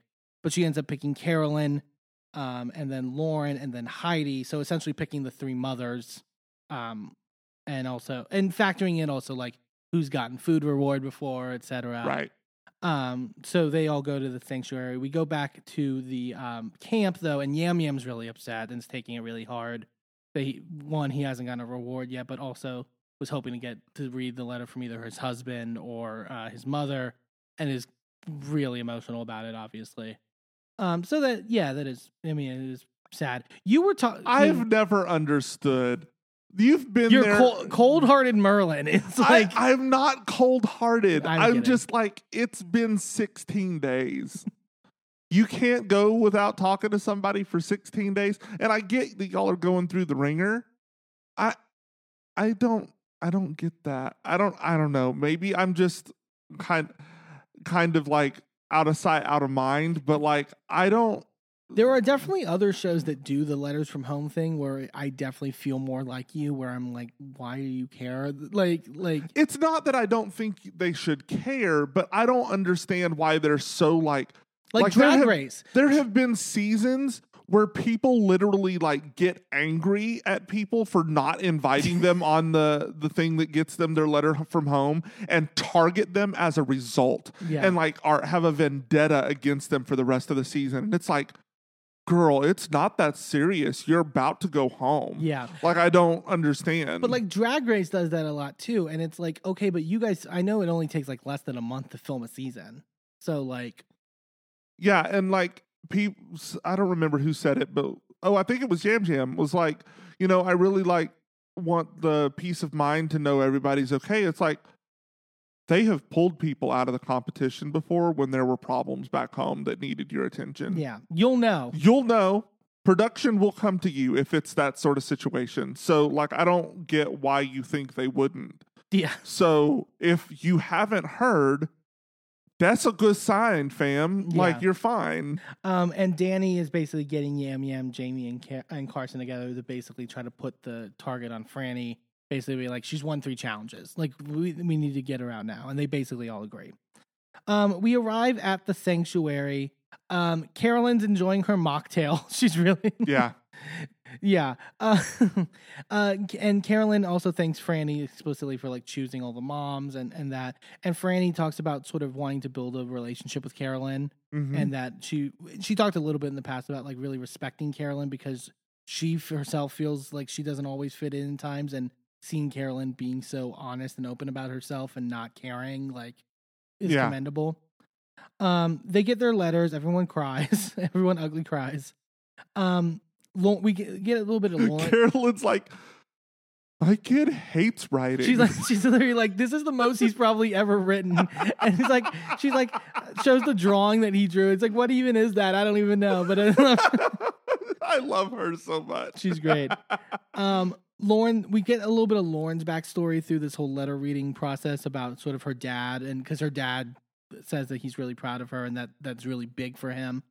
Uh, and she talks a lot about sort of like overcoming the expectations that are placed on her of like, you know, being obviously being a person of color and like being uh, divorced and with kids, like, you know, sort of like having to like even battle like her parents sort of being like, well, this is what's you as a person in society statistically like is going to Yeah. go through and like overcoming that and talking about getting her education and like sort of like getting on survivor too like it was good to see that backstory from her yeah, i feel like i like i would like lauren if she got more of an edit yeah. I will say, I think it's a little bit different with the letters from home when you have young young kids. that's true when you are a parent of young children, I think that it is different. there's a certain maternal like Yeah. aspect that plays in um carolyn basically is like i know franny's a threat but i don't want to vote her out like Yeah. you know in that and basically they're like uh, kind of all in agreement like we want to continue this trend of women winning like these Yeah. challenges since everyone so far has been a woman um and Car- and heidi's like yeah let's keep this going and then carolyn's like oh i thought we were talking about voting danny out I literally cackled. And it was so good. but i love that she brings that up and then immediately lauren goes i'm down yeah. and heidi's like i have no ties to danny at the end of the day like you know Which, to be fair, was a lie. yes but, But, as, it was like a, well, maybe I'm willing to cut these ties. Sure. Okay. Fine. Yeah. sort of lie. So we go back to the island, and Danny's basically as, as Heidi's basically like, I have no connection to Danny. I, I have no like loyalty to Danny. I just I need to win at the end of the day. Cut to Danny being like, I know Heidi, and she'll 100 percent vote out Franny. And then later, he literally tells her that she's his Well, number one. Yeah, And I'm like, He tells her a lot of things. he tells her a lot of things. We'll get to that conversation. But Uh, like uh, to that note, it, it's like Heidi's like, yeah, I'll cut him off. Who cares? And he and later he's like, you're my number one. It's like, I got some bad news for you, bro. I don't think the wires are crossing in terms of like what we're. Yeah. Um, and Danny suggests that tell to basically tell Carolyn that okay, because they don't want to put Carolyn keep Carolyn in the in the loop as they have been for weeks, which they know this is a bad idea. They And- know she's not going to be happy about it. So basically, like, let's tell Carolyn that we want to flush Jamie's idol. And Jamie's then decides that this is the time that she's going to tell them exactly what happened and lays out exactly what happened about giving the idol to Kane because she was worried about knowledge's power. And Kane is now left with the idol, so she doesn't have her idol. And Danny's like, this is a good story. It's a horrible, no, actually, it's a horrible story. It's complete BS in his confessional. And what's hilarious is it's literally the truth. It's 100% the truth. Danny is so confident for being so wrong. Like, which, Uh, he reminds me of uh, who was the one guy from Traitors that was like that? oh, uh, Quentin. Clinton. Very- yeah, big very Quentin energy. Um Jamie it's and I love Jamie just being like finally the target is off my back like it's just so good to tell the truth and, like be honest and the entire rest of the tribe's like, nah, fam, you're a No. liar. and even Carson goes to Danny is like I don't believe that either we should vote for if not if we can't get Franny out then we'll vote for Jamie yeah. um yeah so they return the next day from the sanctuary um, Jamie then tells the pe- the girls who return about her idol story as well, and even Franny's like, "I smell bullshit. that doesn't make sense." It's like, I don't, I don't get what about that se- seemed so fake. Like, Lauren literally did the same thing with her Well, vote. that- that's my thing. I was like, can they not corroborate with Lauren that this is true? But maybe Lauren doesn't know. I can't remember. Lauren probably didn't know that the idol change happened, but she knew that that's what happened with her vote. She handed her vote to Jamie, right. So who then used it. yeah, I'm. Conf- I, I was confused why Lauren didn't corroborate, Yeah, or or that Jamie got Lauren to corroborate. yeah, like, like she couldn't have gone. Well, I mean, you did the same thing with Yeah, your vote, and then I think Lauren going, "Yeah, I did." That would have led some. I don't know, whatever. yeah. We go to the immunity challenge. Um, essentially, they they start the immunity challenge basically being tied up, tied their legs and their arms tied, and they have to sort of drag themselves through this like sand um, hill like Uh-huh. path or whatever while carrying this buoy in their mouth. I Um, feel like they've done this before, but without the buoy. maybe Uh, But it's been a while. yeah. And then basically when they get to the end, they have to uh, they have to weave the buoy through this like sort of like knots and stuff like that, Mhm. and then they get to this star shaped puzzle that they have to complete. Which I've never seen the star shaped puzzle before. No, I don't. Yeah, I think that one's new. Um, I, I was I was thinking Carson um does well in this challenge. I was like, did they with all these like 3D printed models? Were they like, guys, we got to come up with something different, like in like two seconds, like. But then also they made it into a star when this guy has literally done an internship with NASA and is like obsessed with the space. Sure. Perfect. So Danny basically takes like a major lead in like the early, like he is like breezing through this. It's like they're still like really behind. Um, Yam Yam, Yam Yam eventually gets to the puzzle and then does like a little shimmy. Yeah, it was great. It was so funny. Uh, but then, so like people then start getting to the puzzle. This is where I miss the Jeff. Like I love when Jeff used to do all the shady like lines when people were doing challenges, and we finally get one here where he's like, "Danny was first here, but has made absolutely zero progress on the puzzle." He's almost just staring at it with his hands on his hips. He's literally not doing the puzzle. no. Um, Car- Carolyn is stuck at like Carolyn's so far behind, but then she's also stuck getting the buoy out of like the knots, and just keeps like retying herself up, and it's And she's like, like, "Who did this?" And I'm like, "You, bitch, you did it!" like, so funny. But then it also comes down to like Carson's like like has a good lead on Franny. I, I think it was Franny.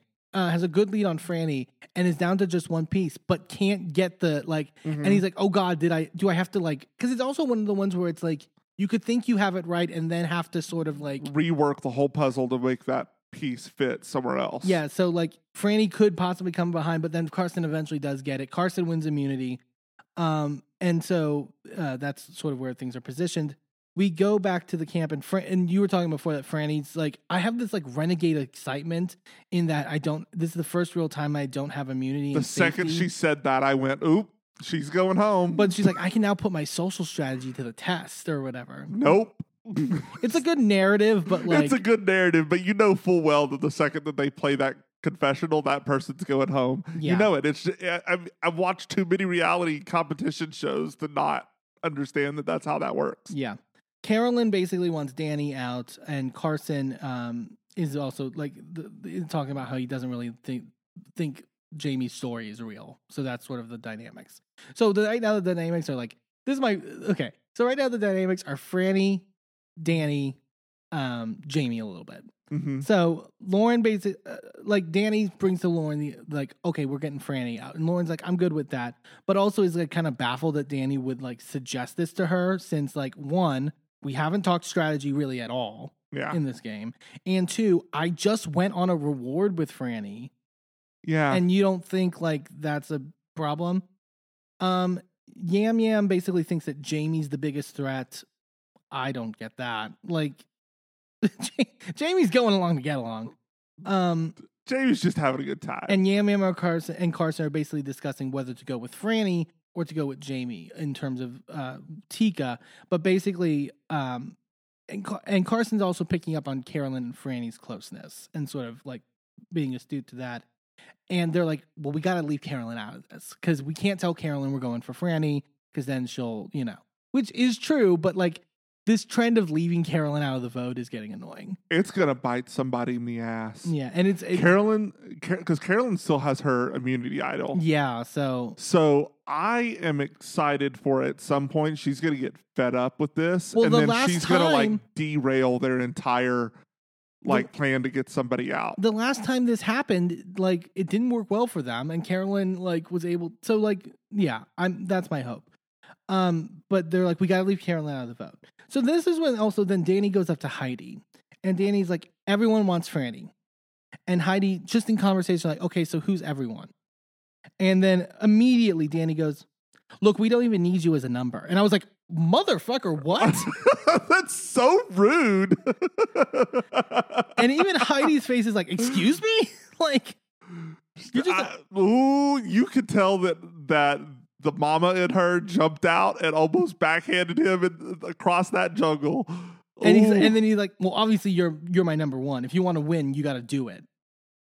so I'm like, "Okay, so Danny's got to go." so he does that, and then Heidi doesn't do anything to make sure that everybody's still set on Danny going home. Well, she she starts the process, but seemingly doesn't finish it, which is confusing to me. So like Heidi's like Heidi first off says like, "Look, I'm gonna bring my idol to tribal." Like you know. Yeah. Uh, depending on you know how things go, and then Heidi then takes this info to Carson and Carolyn, basically telling what Danny told her about being like, "You don't even, we don't even need you as a number or whatever." Ah, I love Carolyn. Carolyn is like that. Really, he would say he said that to you, and he's like, I feel. She's like, I feel left out if Danny's going around saying that he has the votes. He because clearly he's not telling me what the plan is. So, you know, So then they should have then made the plan to go after Danny at that, but they never do anything with it. but also Carolyn's like, I don't know if I believe Heidi. She's willing to like, like she's like, I feel like Heidi and her are working together, but I also don't believe her. Well, I can understand why she's like, I have two conflicting stories. I don't know which one is true. Yeah. But then Carolyn, so then Carolyn goes up to all the other girls except Heidi, right? And it's basically like, okay, are we really going to let Danny control another vote in this game? Like uh, multiple. And I'm like, yes, finally, let's like get this together. And like Franny's like, I think Danny's cooking up something. And, and, but also, again, it's like, but I also think Heidi's lying. And then Lauren then suggests, what if we take out Heidi? And I'm like, what? Why Heidi?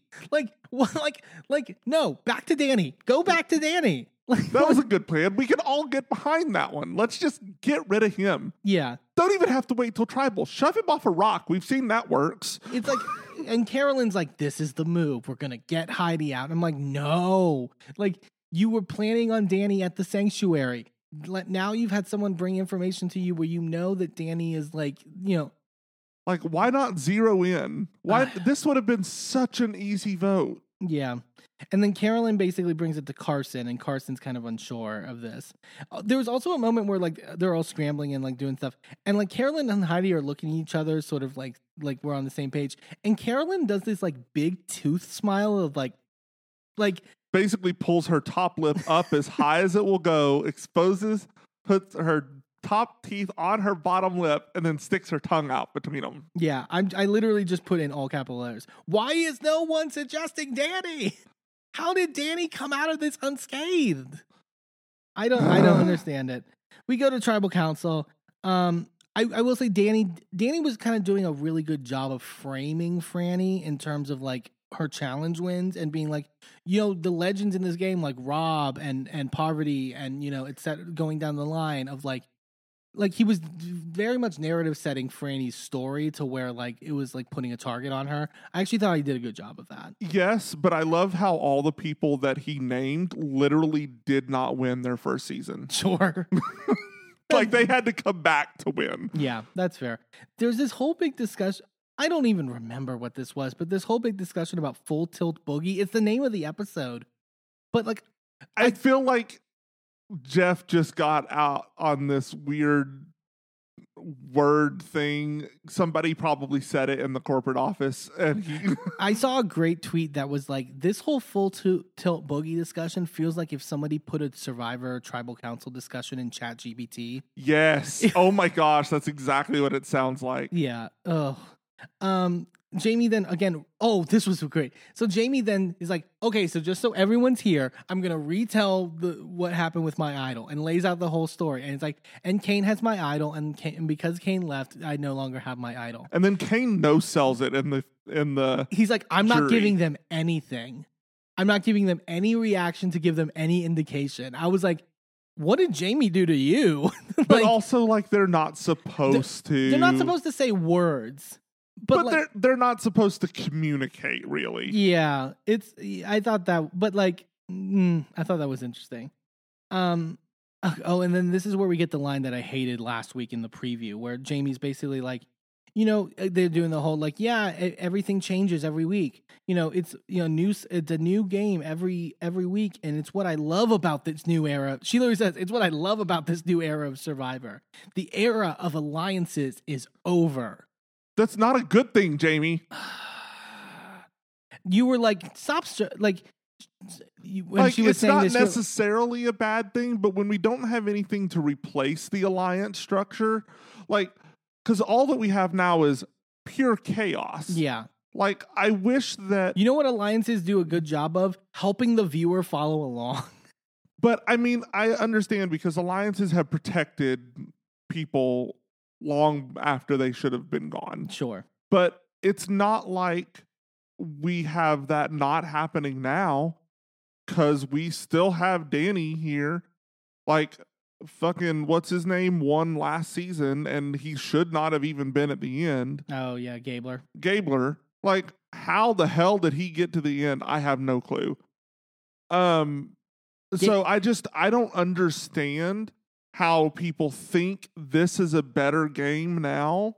It didn't fix the issues that we had with alliances. no no It- and Hei- yeah and then heidi is also reiterating like the how quick the game is and she says like you know you say the wrong thing and you can go home and i was like foreshadowing but it, it doesn't end up uh Yeah. for i was they were that was very much a like you're basically telling me heidi's going home um but she doesn't um franny ends up getting voted out. Um nobody plays any idols um or anything. I'm honestly so surprised nobody played an idol because there there was yeah. If i didn't understand the structure. With all of these advantages running around, nobody wants to let go of theirs. yeah. It's like play something, god damn it. Like what are what are you getting handed these idols and things for if they're just gonna go home in your fucking pockets? It's really almost just an intimidation tactic at this point, but that's not as fun. Like, I don't know. Um, Franny gets voted out. I love that she, I mean, gets voted out. It's like, Carolyn, I have your belt, and it gives her her belt, which I thought was funny. It reminded me very much of can, I have your sweater? Yeah. what was that? What season? Natalie, Natalie, can I? it was No? it Okay. was so good. Um, the vote breakdown. So uh, Franny got uh, five votes.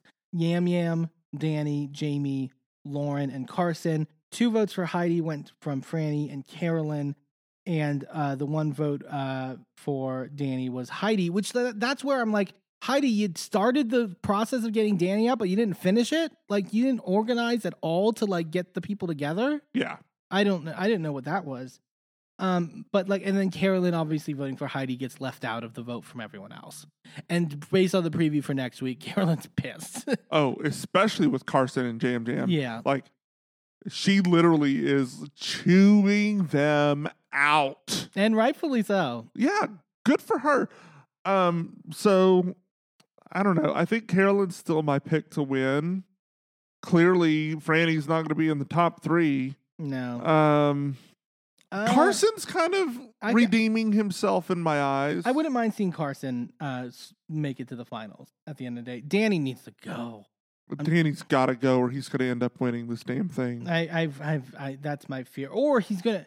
I could see Danny making it to the end and being the one that's sort of like overconfidently thinking that he's got this, and then Carolyn wiping him out in the in the speech.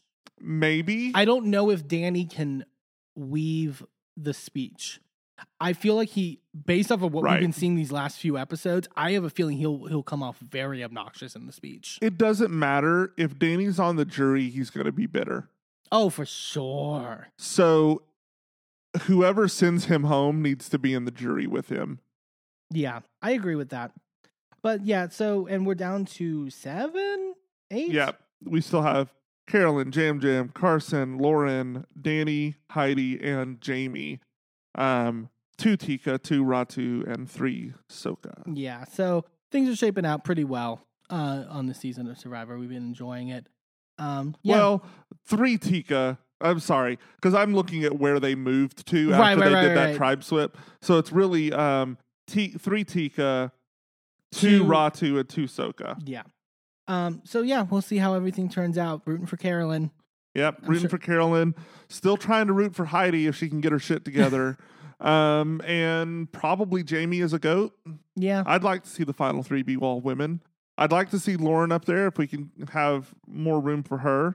Um, but you know, I, I'd be ha- the only two right now that I'm not happy with being in the final three would be at this point Jam Jam and and Danny. Oh, I could maybe still see Jam Jam. He started to piss me off here lately. It's just like he's. I don't like how quick he is to turn on Carolyn That's true. for no good reason. They like keep she's acting- been super loyal to him, and he's just not. Well, again, they keep thinking like, well, Carolyn's a crazy person, so she's going to run around and tell everyone the plans. Bitch, She's- when has she done that? She's never done that really, for the most part.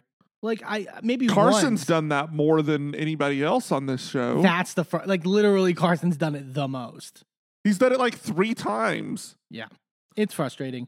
Team Carolyn, rooting on, rooting for you. Um, we're going to take a quick commercial break, and when we come back, we are talking the latest episode of Vanderpump Rules, and oh my god, it is a doozy. It's always a doozy. Don't go anywhere.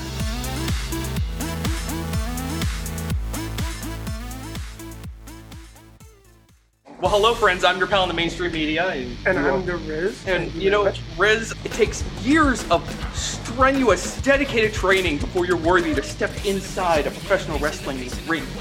But it takes even more time to develop complex, highly astute opinions about professional wrestling. Am I right? that is correct. And you know where we can find that? Yes, On the Wrestling Mayhem. that's right.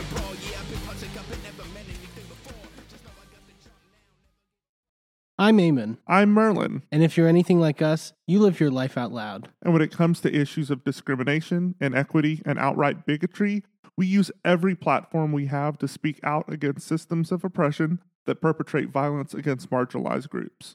That's why we are so proud to wear designs from the Survivors Know merch store. Their team has created designs that feature unapologetic, empowering, and survivor centered messaging that range from mild Like, accountability is love, and toxicity is not on the menu. to a little more spicy. Like one of my favorites, Fuck your laws, fuck your system. Transformative justice now, which has a cute little happy flower on it. Each design is available on a variety of items from t shirts and hoodies to bags, blankets, magnets, and even stickers. And as more items become available, the options will continue to grow.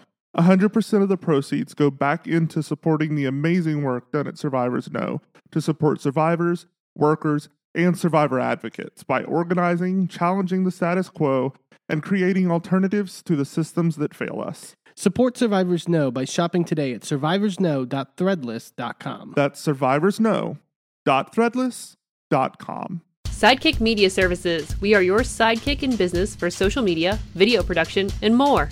Find out more at sidekickmediaservices.com.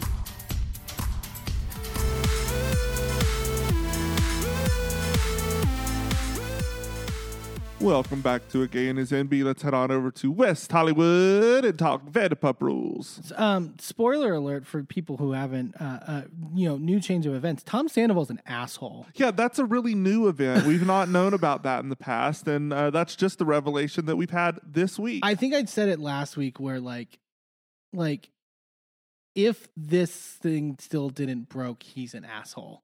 He's still like. yeah. We'll get to it. So um they're all well, Ariana, uh, Tom, Sandoval, Schwartz, and Raquel are driving to uh Kuyama, which is I guess like a ranch area like spot. Because they're going glamping for Raquel's birthday. You know, instead of opening that uh, restaurant Oh that my- you need to open. What they literally keep compl- like we spent how many episodes being like we need to open, we need to open, we need to open. Let's go on this glamping trip. This what are is, you doing? This is why they kept pushing back the opening of their restaurant from early spring, which was the original intended date, to November 1st. like I get like I'll give you a wedding. Like the like Scheana's wedding, it was a destination wedding. You're in the wedding. I get it. You know, whatever. Do I think you maybe should have cut out the first day or two? Yes. But I also am like, okay, maybe you've already put all this money down. Fine. I get it. I understand. But like this, yeah, you could have had a party in the backyard with the camp but like, or with the uh, tent. but he needed him on. Well, they needed the trip to. And I know this word gets used a lot in, in and falsely in terms of our community. Sandoval needed the time to groom Raquel because that's Yeah. what this trip was. Like, like I, I listened to um uh we listened to this podcast called She Speaks Bravo, and they laid it out perfectly about like this also is really predatory what Sandoval is doing. Yeah. Like, not to mention the fact that he is forty, and at the time of this, like she just turned twenty eight. Yeah. Also, let's not forget that she was 22 when she got on this show. Yeah, When the show started, she was 17. I don't like, it. like honestly like i i have a very sh- strong opinion on where our laws should be in terms of who's allowed to date who and honestly this feels icky No, it's it's really gross. Lisa is like calling them to to you know and say, "Oh, have fun" and all that stuff. Sandoval's like, "Lisa, we'd love for you to be there. You can share a bed with Ariana and I. Stop making jokes. I'm Ew. sick of his jokes. I'm I'm I'm over it. I am so fucking over it. Because all he's doing is making these jokes so that when somebody brings it up as something serious later it's like no i'm joking about it uh-huh, laugh Clearly. funny. literally, literally, he is haha laugh funnying this whole situation. it's like you can't just joke about something that you actually did as if you didn't do it and then when people bring it up later you're like no see i was joking so it can't be real Yeah. Um, Brock and Scheana also arrive as when they get there. Um, and Scheana's like, I have never gone camping in my life. You know, and like, I hope there's better be air conditioning, like doing the full Scheana. Um, th- th- we see, uh, I guess the couple that owns this ranch is Nate and Ricky. They're a gay couple. They're very clearly gay. There's one moment later where they're, they're having dinner and Nate just walks in and goes, Hey, bitches, it's dinner time. it reminds me of that the those TikTok gays that you follow that like go Yeah. to the restaurant. Hey, besties, it's Dakota. And four to drink with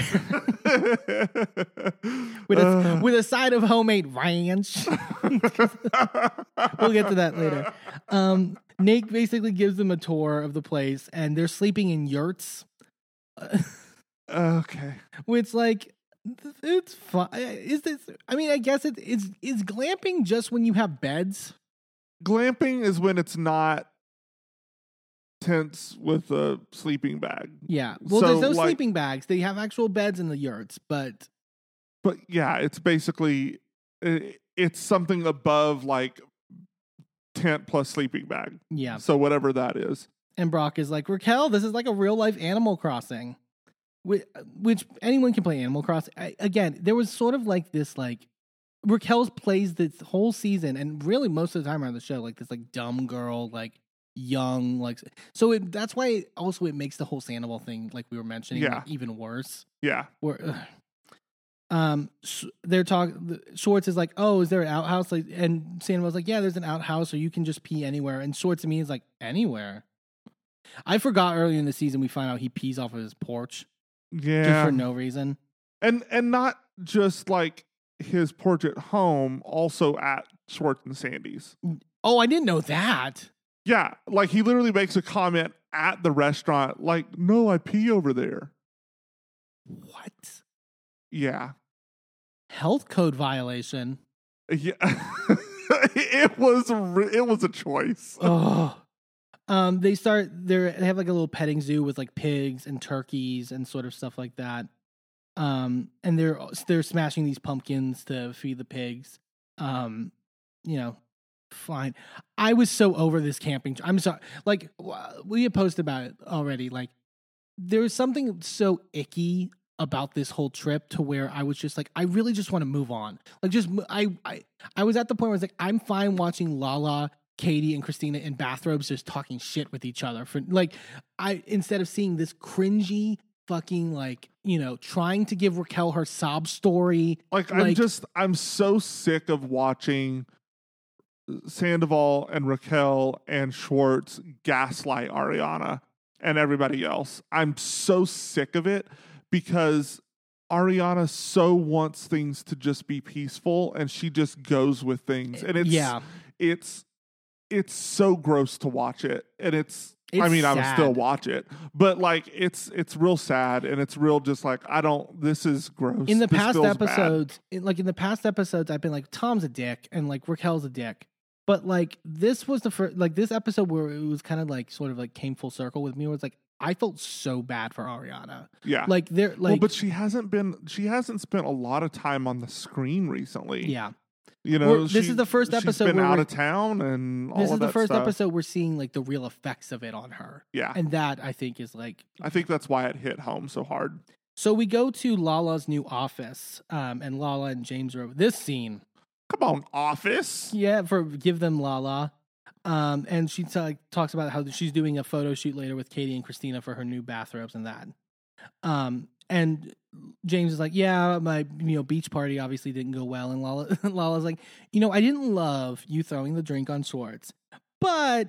I did delight in seeing him being like embarrassed at the end of the day. Which, that's where I was. Yeah, like yeah, we talked about that so then this is where things this is where the puzzle pieces start coming together. And lala is like i say i saw i saw something i'm gonna say something. Uh huh. um so lala brings up like so yeah james so you know that raquel slept at sandoval's after the beach party right? And james is like what? And she's like yeah katie told me. And so then we get this this editing where it's a lot of like rewind like like I was so frustrated with it, and they. I think they did this because of the way that Lala told the story. Yeah. it's like, bitch, you started at the end. Start at the beginning, motherfucker. Well, like, what are you doing? Well, they kind of yeah, they kind of had to as well because of the way the scenes were laid out, and they couldn't show the whole scenes. In this is what clearly a case of like we can't show the whole them walking in. That like we clearly they filmed it as if they were going to show this whole thing of Katie and Vanderpump making sandwiches, but like yeah, they're like we don't have the time, so like we gotta. But I thought it was a creative way to sort of like follow everything. So she Lala's narrating o- over all of this, and she basically like so Katie was over at Villa Rosa working on sandwiches with Lisa, and they were trying out new sandwiches for the sandwich shop. And then she's like, when Ken then walks in and drops the mother of all bombs, and uh, Ken Todd, Li- the messy bitch that he is, just, like, I just literally walks in. I, maybe there was a little bit beforehand, but the way it just rewinds and cuts to Ken just going up and, to Lisa and going, "I cannot believe that Tom Sandoval had Raquel over at the house when Ariana was away, and they were." And they were in the j- jacuzzi. It was very much a. Is this the line you told me to tell? Okay, great. And Am I like- done now? Can I go back and sit down and sip my tea? He's a, and he's like, and she stayed the night now, didn't she? And Katie's like, what? And Ken is just like, bye, and walks away. this is so Messy bitch. this scene, by the way, to talk a little bit. This scene has also gotten the fucking conspiracy theorist theorist out on social media. There are so many people that now think this whole Sandoval thing is Scandoval thing is fake. Ugh. Which it's like, why? Like, one, you it just like, well, it tells me you don't know anything about how reality TV works. Yes, scenes can be like set in certain ways, and we've that- definitely seen Sandoval try to orchestrate some shit. right. But like, But that but there's a difference between what Sandoval's doing and what like like yes, you have to set a scene where Ken has to come in and tell him tell what Lisa said to where then Lisa can tell Katie. Like but that's not like that doesn't mean it's fake. all they're doing is setting it up so it makes sense on camera. Yeah, like I remember when the um uh Scheana's makeup artist or whatever for her wedding was like doing interviews and being like, "Well, the producers at one point told us to leave the table we were sitting at so Raquel and, and Schwartz could sit at this table, which is the table where they made out at." Yeah. And it's like, okay, but that doesn't mean they told them to make out. They Right. just like Raquel and Schwartz are going to have a conversation. Let's put them at this table. Let's get these cameras here. That's all that is. Right, because that was the table that had the most room around it for cameras. It's the one that had the best backdrop. Right. It, like the lighting was better there. Of course, that's what. and you have to also think in like any other scenario, like what, like if Lisa got this information, she would just call Katie or do whatever. But that's not how a reality show functions.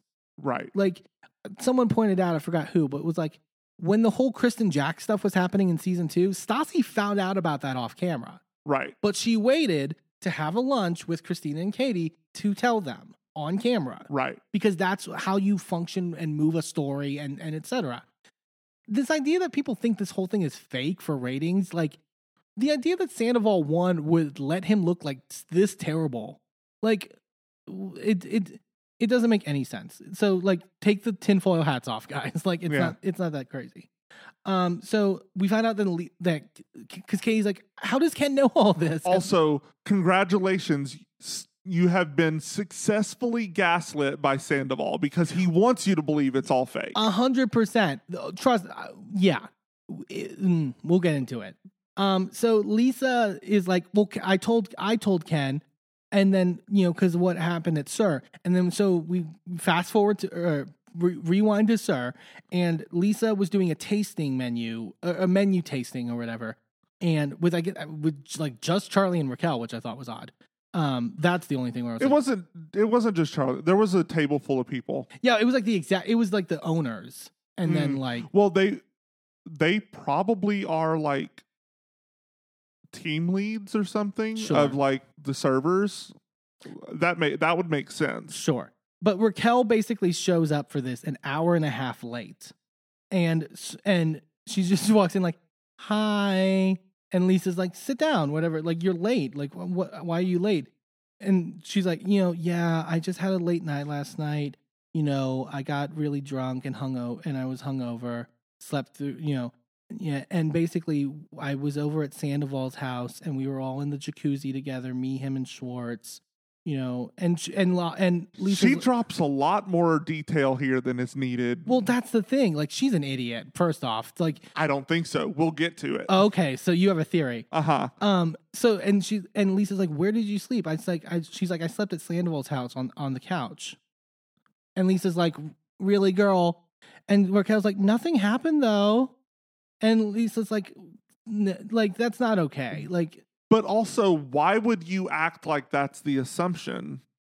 yeah, yeah, Why would the assumption be that you've slept with Sandoval? The s- assumption would be that you had slept with Schwartz, which is why I think she's dropping this information because we see Sandoval do the same thing in a second with James, Yeah. telling him just a little bit too much information and then trying to to performatively backtrack. Right. I think the the plan was drop just enough hints to where it looks like you hooked up with San or with, With Schwartz. Schwartz. at Sandoval's house. Yeah. So that way it gives everyone cover. And this is just more evidence that Schwartz was in on it from the wedding. Yep. I will give him everything before the wedding, but the second the weapon the wedding happens and we know he caught them at the at the wedding or in late August is what he says. Everything from there on out, He's in he's actively participating. Yeah, I fully agree. And so Lala's like, so Lisa knows when she smells bullshit when she smells it. So she immediately, after the tasting is done and everyone leaves, she calls Sandoval. And Sandoval's in the car with Schwartz and they're FaceTiming. Um, and LVP's like, you know, Raquel just showed up here an hour and a half late looking like a bag of shit. And the Toms are laughing in the FaceTime. That's what I mean. Why would they be laughing? Why would they be laughing unless they were like trying to pl- like think about it. These two know what's happening. So if they had just been caught, Yeah. they wouldn't be laughing. But if they were trying to laugh about the whole Schwartz and Raquel thing, then they would be laughing. Yeah. That's why I, I think this was all orchestrated. That's a yeah. I, I don't think you're I don't think you're wrong on that theory. Yeah. So he's like, you know, we just hung out for a little bit. She literally dipped out. Th- this phrase keeps coming out.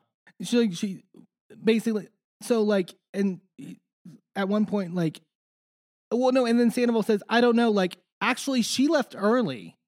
He says she left early by the way. Yeah, he. Mm, Yeah, and then they go back to LVP and Katie. She's like, he kept saying dipped out, and Katie's like, dipped out means she left, and LVP's like, no, she didn't laugh, leave. Cut back. LVP's like, so she didn't stay the night, and Sandoval goes, I mean, I said she dipped out, which is true. Fun fact: if somebody is telling you a st- like trying to tell you a story of something, and then you you ask them like follow up questions, and they they say, I say this, which is true, that means they're lying pretty much. no one says which is true to like like unless they're lying about the other stuff Right. like or or there or there i also think there is a lot of lying by omission that's Uh-huh. happening as well That has happened since season one yeah with the men on this show.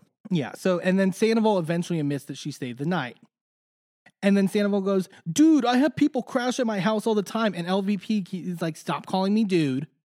He, he, And then he immediately calls her dude again. And she goes, I am not dude. And I'm with her. I'm not this big on like age sort of thing, but like, but I'm and I'm also not big on like I, I'm fully like feel like dude is a gender neutral term in most cases. it's most not about cases. gender. It's not about gender. I would not It's call, about a familiarity. I would not call either of my parents, whether my it be my mom or my dad, I would never call them dude. Yeah. And it's not and that's my parents, but also any parental figures in Right. my life. I would never call dude. It's it's really disrespectful, honestly.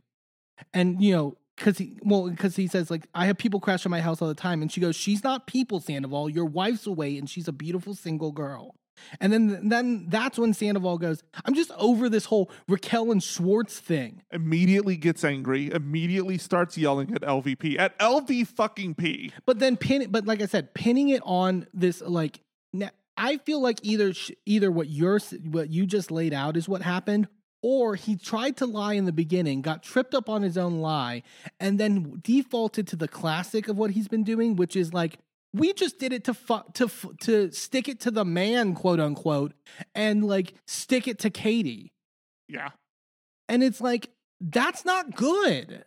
Why does he keep thinking like I can shit on Katie and that's an excuse? Whatever. Because he's had 10 years of never having to answer to anything or anybody. yeah. He's gotten away with this bullshit and he thinks he's going to get away with it again. Spoiler alert, got- he's not. He is going to have to finally fucking write that check. Yeah. So then we cut back to James and Lala, and James now introduces the information he knows. So he says that he went out with Sandoval to this like members only marijuana lounge, right? Um, and then he told James basically, Which is such a pretentious thing, by the way. Of course, fucking Sandoval has a members only. like, what the fuck? Yeah. So he- James then talks about like you know he says okay we were hanging out in the jacuzzi and then she dipped out. He uses the phrase Uh-huh. dip out again, which by all accounts like would mean she left. Right. But he's manipulating that phrase. So and then it cuts to in this conversation 116 seconds later, and then he goes you know and Schwartz and Raquel spent the night, and James is like wait what? I thought you just said she left. And then Sandoval goes, "No, I mean she dipped out and went to bed. She literally went into my room. Not my room. I mean, I mean my guest room or whatever." Uh huh. See, that's when I think he actually slipped. That's the only time that I think he actually slipped. I think everything else was planned. Uh, that was so bad. It was so like, and James is just like, "Okay." They cut back to Lala, and and Lala's like, Lala says, "Go take your degenerate ass elsewhere. I'm watching you. You're a fucking mess." And then Lala then brings up what we talked about last week, which was this Labor Day barbecue. Um, and Sandoval not leaving the party when Ariana called about her grandmother. I love that also Lala brings up this Labor Day party and they do the rewind thing again. And the first thing we see back from the rewind is just Lala twerking. and then Lala also then brought this up later to Lisa and Katie at SUR. Well, and they also have like sinister music behind it. So Yeah. that's kind of also what made the twerking that much more hilarious. Mhm. Um, and Lala's like, Ariana was calling, furious. He said, okay, I'll come home right now. And he didn't leave for another two hours. And Raquel was there. And so Lala's like, with this, with the barbecue thing, with him, Raquel staying at his, at her house, with the all the stuff that's coming out about them dancing at the Abbey, there's only one logical conclusion, and it's that Sandoval has a thing for Raquel. And Lala explicitly says it. And then Lala says, and you know, Raquel has a little too much to drink. And I literally went, oh my God, if only. If only. Lala thinks that Sandoval's pursuing Raquel, and Raquel is sort of like, Like a vi- this innocent victim like, in this. Absolutely not. And it's like, oh no, she's not an innocent victim. She's a part of this. And like we won't we we can't we can't talk about the the finale trailer that came out. Oh, but it was so good. Raquel- oh, it was so good. Raquel is evil. I, I'm fully on the camp that Raquel is evil. Um, and so Lala's like, you know, the last time he talked about someone like this, like he talks about Raquel, was when he was talking about Ariana when he was still with Kristen. Right. So, and then Lala's like, Lala says like, I don't think Tom and Ariana like the spotlight on their relationship. And James is like, you know, I wonder if the distance just works for them. And Lala's like, shut the fuck up. No, the, you know, like, and Lala's like, this, I'm, I'm, I see this and I'm gonna say something. Like, I, I'm, you know, she's like, I'm not letting this bone go. Essentially, Good on her. La, La, I love Lala this episode. Love Lala this season. Like, yeah, we'll get to it later. We go back to the glamping trip. Raquel's forgot her makeup bag or whatever. Uh, she then gives a toast to everyone to good vi- good friends and good vibes. She can suddenly toast now. Um, and then we get to her- Oh, right. Because last year she had like she almost had a mental breakdown. Merlin. She got her confidence back. she got something new. Yeah.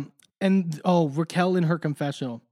These are my true core people. These are my forever friends.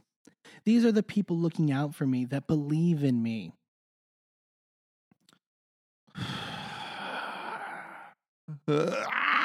Scheana asks Ariana about the funeral and and that and Ariana basically is like get tears up again is like you know I miss her I wish I can still talk to her and her confessional she's like I'm not well I'm really bar- barely hanging on to be honest and Sandoval perform does like like wipes his face as if there are tears coming but there's nothing he's dry Not a damn thing. dry as the fucking Sahara.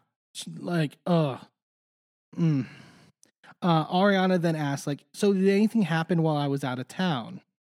And then they talk about the whole thing of Raquel sleeping over. And then we find out that not only did like like the Toms also explicitly lied to Brock about it. Yeah.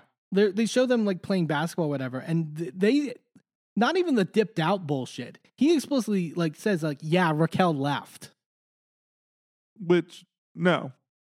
the, and and but then but he's like you know sandoval's like you know, on the heels of everything and the whole Katie spreading the whole open relationship stuff, you know, I thought we had to just not tell them that part.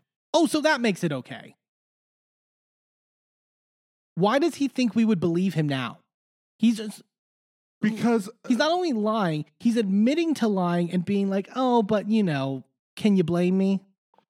but uh, like it just it proves even more that he during the season fully thought he was completely going to get away with this Mhm. and would be able to break up with Ariana after the season was done airing and take care of all of this in the background because he saw what happened with Schwartz and Katie and was like, "Oh, well there was a little bit of mess online, but like they didn't really have to answer for anything." Yep.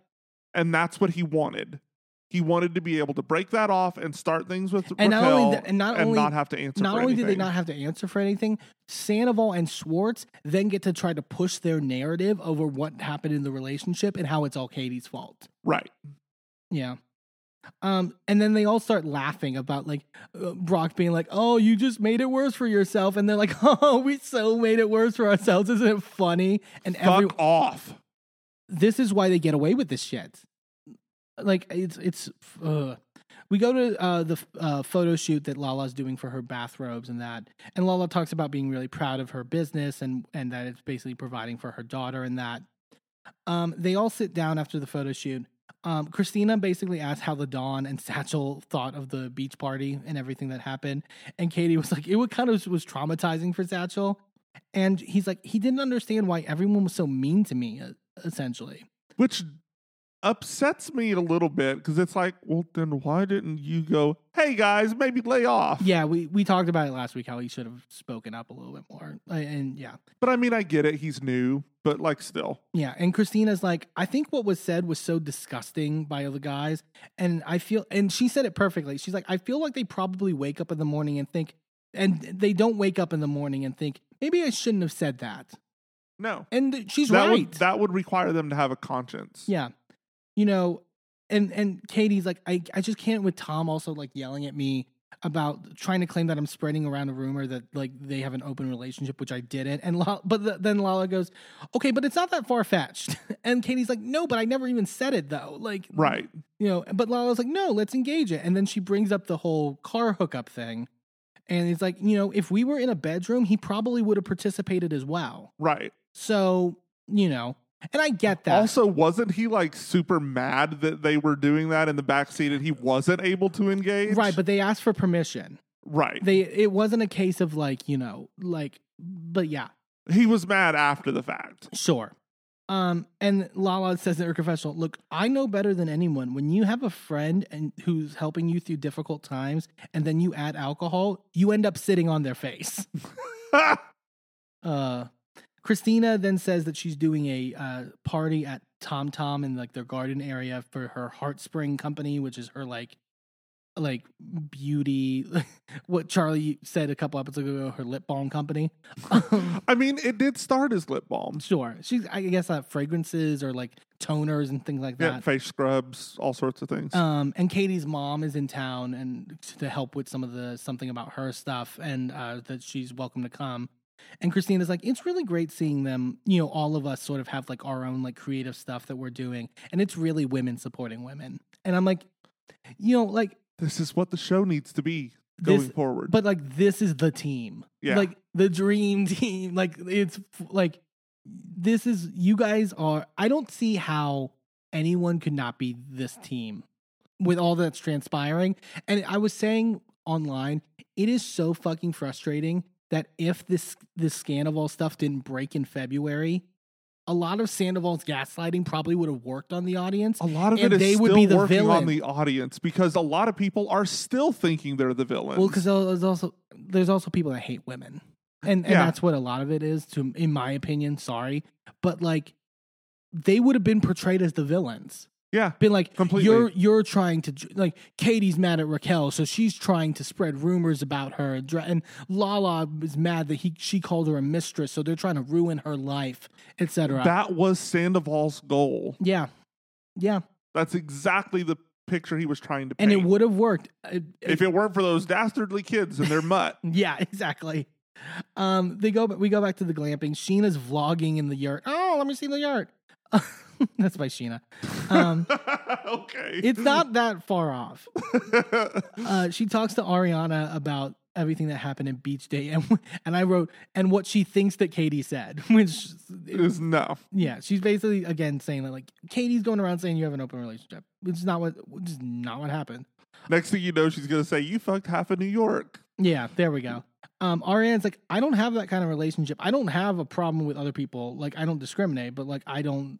I, that's not what I have in my relationship. And we saw that Katie texted Ariana the day that I, I'm assuming after Sandoval yelled at her, and was like, you know, I don't know how this got, you know, t- twisted. I'm not spreading rumors about you, etc. Ariana's like, I kind of believe it that Katie is only because I know Ka- Katie and Raquel have their issues and, and stuff like that. But why would that blow back on Ariana, her business partner? That's what didn't uh, what I didn't understand.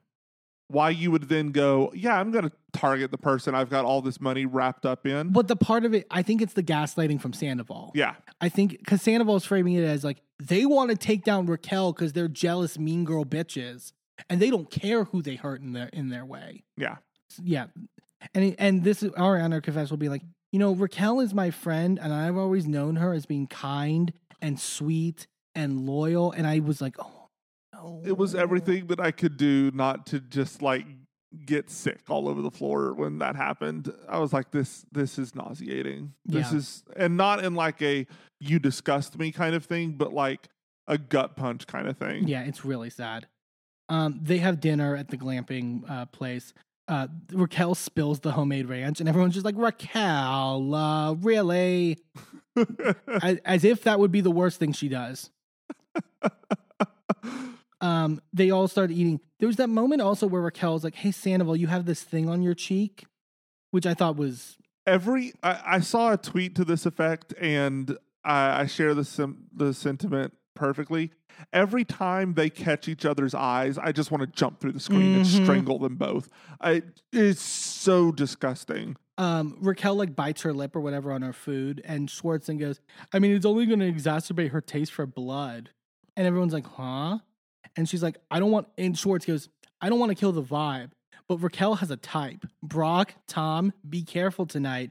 And uh, Raquel goes, "What type?" And she goes, "Men." And he goes, "Men that are taken." And everyone's like, Uh, some people, uh, some people are think that that think that that's Schwartz like sticking it to Tom. Think that I don't know. Think that he's like doing that in such a way where Sandoval can't uh, We be ta- mad at him about it. We talked about last week when Schwartz said the whole "I think she has a crush on someone else." It felt at like that bagel place. Yeah, it felt like Tom. It felt like Sandoval like Got- didn't like it. Yeah, Here he liked it. He- yeah, He, had a full smile on his face, yeah, and that's that makes me think this is part of the scheme, yeah. and I think he's in on it. Um, and so they asked Ariana asked Raquel, you know, what's your peach and your pit of twenty seven, meaning like your rose and your thorn. Yeah. And she's like, you know, I think both of it is breaking up with James. You know, I but you know, obviously the bad parts, but also I found more confidence in myself. You know, and then she starts. Yeah, talking, you got real confident. mm-hmm, real bold. Um, she starts talking about their friendships, and he's like, "We've." This is the moment where she's like, "We've created our own friendships, and, And that's then- super special to me." And she looked the way she, She looks. I fuck Sandoval across the table. it's really it's gross. ugh. And then Sandoval's just like, this was this, this I didn't like. This should have given me. I'm not blaming Ariana by any means. I think she's been gaslit and emotionally manipulated. But like to me, this would put big red flags in my head. The way Sandoval's just like, you know, the way you just sort of come into your own and gain your confidence, and the way you like showed up at Lala's birthday. You're such a badass. And he's like impassioned, being like, you've come into your own motherfucker, and like slams his hand on the. And it's like, calm the fuck down that's where I'm just like all like this whole like last like five or six episodes. It's like why are you so invested in Raquel? Yeah, I just I don't get it. This is not like a friend. This is not like how you react with a friend. It's not okay. Um and so oh and then so Scheana then get a text basically about Christina's event. And Raquel's like, I haven't gotten a text yet, so I'm probably not invited yet. and then Schwartz go, su- suggests Raquel be his date. And And, then ev- everybody's like, "Oh, it's such a good idea." I fucking hate these people. and uh, and Ariana laughs as well, which I think I'm not saying Ariana's. I think she's going along to get along at yeah, this point but it's just like because I think because she has been vocal about how she doesn't think that that's okay. that's true. Um, and I think she's just in a situation where she knows if she were to be vocal against it, It would point- cause issue. it would be the she would be the only person against everyone else there, and Well, she just doesn't have the energy for Well, it. Sandoval would probably be yelling at her Probably. and be like, "Ooh, Katie controls everything." Ugh." well, and she's also been going through a lot and just doesn't have anything left in the tank. Yeah, She's so she doesn't have the energy to fight right now. yeah. So Nate, Nate, the ranch owner, is like, I love that he literally goes, "Children, children, fire time." Like, yes, please call them children. This is the perfect time to call them children. Um, Raquel's like says like, now that I'm 28, I'm gonna get my shit together. Good job. Um, and then we get this Raquel sob story that I was so not fucking here for. Of like, you know, my parents want to know what I'm doing with my life now that I've aged out of pageants. You know, I really dreamed of being Miss California and being a role model for girls and women. So then I decided to blow that up. Uh, and I and and I made sure every aspect of my life was consistent where I wasn't gonna fuck up. Until now. And and like she's like, now that I've aged out of pageants, I don't have to worry so much about my reputation. So I'm throwing it into the gutter. Literally, like what also you don't have to worry about your reputation because you're not in pageants? What the fuck? Like Because your reputation can get you disinvited from being part of that. but like we're not talking like uh, the problem is even at this point it's not just like oh i'm drinking a little too much or i'm having a little too much fun and the pageants wouldn't like it you're already being an asshole you're being an asshole to katie Yeah. like bl- like blatantly so like your reputation's already impugned so Well, like but that's that's what I mean. Like she's already out of the pageant world at this point. Yeah. So like she knows she's never going to be able to compete again. So now she doesn't have to keep up the good girl shtick. Because honestly, I I believe fully that the what we've had of her the last six years has been bullshit. oh This is the real Raquel. Yeah. I was I was trepidatious for many weeks after this thing broke. I'm not an, not as much anymore. And then Ariana is like, you know, you are a big role model. Like you leaving James and how strong you were, you are a big role model. And then Raquel starts crying and Ariana hugs her. I'm so mad. It, eh, I I don't have the words for how mad I am. Um, and then apparently Ariana and, San- and Sandoval got her these like vintage Versace shades or whatever. Ugh. And then Schwartz goes like, "Oh, but I didn't, I didn't get her anything. I didn't know we were getting gifts." And Raquel goes, "That's okay. You can give me a kiss." Assholes! I you are hate it. assholes. Hate it because it's all pageantry. Yeah, it's oh all. well, that explains it. Pageant queen. Anyway, go ahead. and Schwartz is just like, Well, you know, not queen. She never won anything. Schwartz is just like, I found this so funny that like this what we're having right now is like lighthearted banner, but with other people in my life, I'm being vilified. Oh my god, yeah. Look You're at vilified by your actions. Yeah. your actions have made you a villain, sir. And then Schwartz immediately Schwartz, the only time this season, by the way, then has like a moment of conscience in the moment and is kind of like, you know, maybe it wouldn't be a good idea for you to go to Christina's party, actually, you know. And Scheana's like texting Christina to see if Raquel can go. And Raquel's like, "Yeah, I mean, like, I respect other people. No, you don't. Um, and Schwartz is like, you know, it just looks, it would look like we're making a statement and it'll just kind of add more fuel to the fire. Like a moment of actual like conscience by Schwartz of being like, I mean, it might make Katie feel a little bad. And then, And then he immediately rips it to shreds, throws it at the bonfire. well, he has this. Mo- what ha- that's what actually happens is he has this moment, and he's like, you know, we'll just add f- more fuel to the fire. Immediately, Sandoval, who gives a fuck, dude? Like yelling, and is like, you know, oh, Katie, Katie is the, you know, can be like, oh, I don't like you, so you can't go to this party. Oh, you know, she's really entitled. And I was like, am I crazy? he's yelling at Katie for something she hasn't even done. She and ha- she's not even there. and he's mad at her. He is obsessed with her, and it's insane. Well, I don't. I, the this is the thing. Notice he steps in and gets angry on Schwartz's behalf when Schwartz starts to have a conscience. Yeah, When has he done this in the past?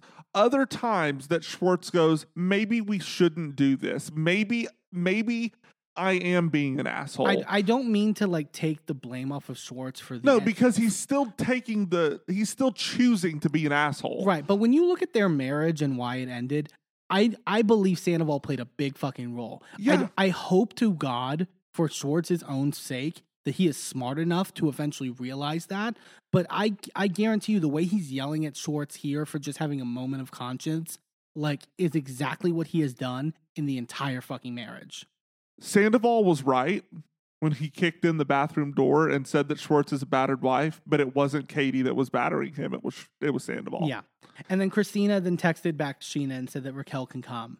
And Kate and by the way, Katie doesn't we don't see Katie mad at Christina for uh inviting her. We don't see any like sort of so like Sandoval's literally was mad at Katie for nothing. Yep. And Sandoval like is so excited. He does like a Michael Jackson, like the whole like you know the Michael Jackson move where he kicks the one leg up and like it's like oh my god, dude. It's so fucking performative. They're all in the yurts with the galaxy light. I I am team fuck galaxy light now. Like I used to think that I might want one just because it'd be pretty to put. No, Yeah, it's like no. They've can- ruined it now. yeah, they've you literally ruined the market. And Raquel cries, "It's like it's everything I wanted in my birthday." And they hug her and she they dance. I was so glad we were past this. So then we go. Um, Katie's at her apartment with her mom, um, and uh, you know she's her mom's going to help her sort of work on certain stuff with the sandwich shop and getting it up. And she's like, it's kind of a full circle moment because you used to work for me at you know our old you know restaurant and stuff like that. So it was nice to see. I really love Katie's mom. Katie's mom has a moment later, which I love, by the Yeah. way. Um, and then we see Lala going for a walk with her mom.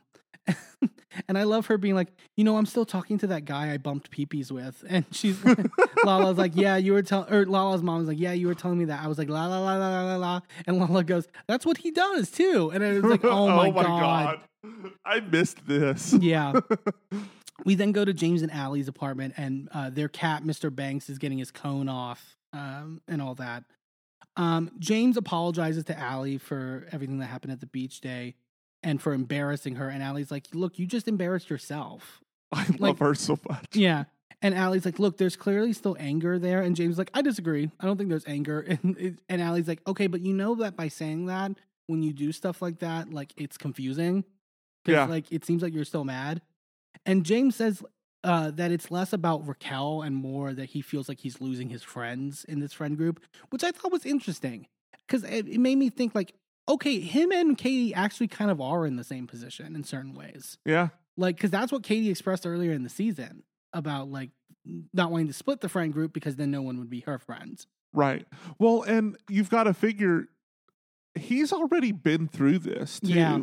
He did like because Katie was on Watch What Happens Live this week after the episode, Uh, and she or not Katie, uh, Kristen Kristen, Doute. and uh, Kristen was talking about you know after everything with James, like I had to go through like some being on the outs in this friend group, and so did James. Yeah. James was like ostracized in this friend group, and so was Kristen.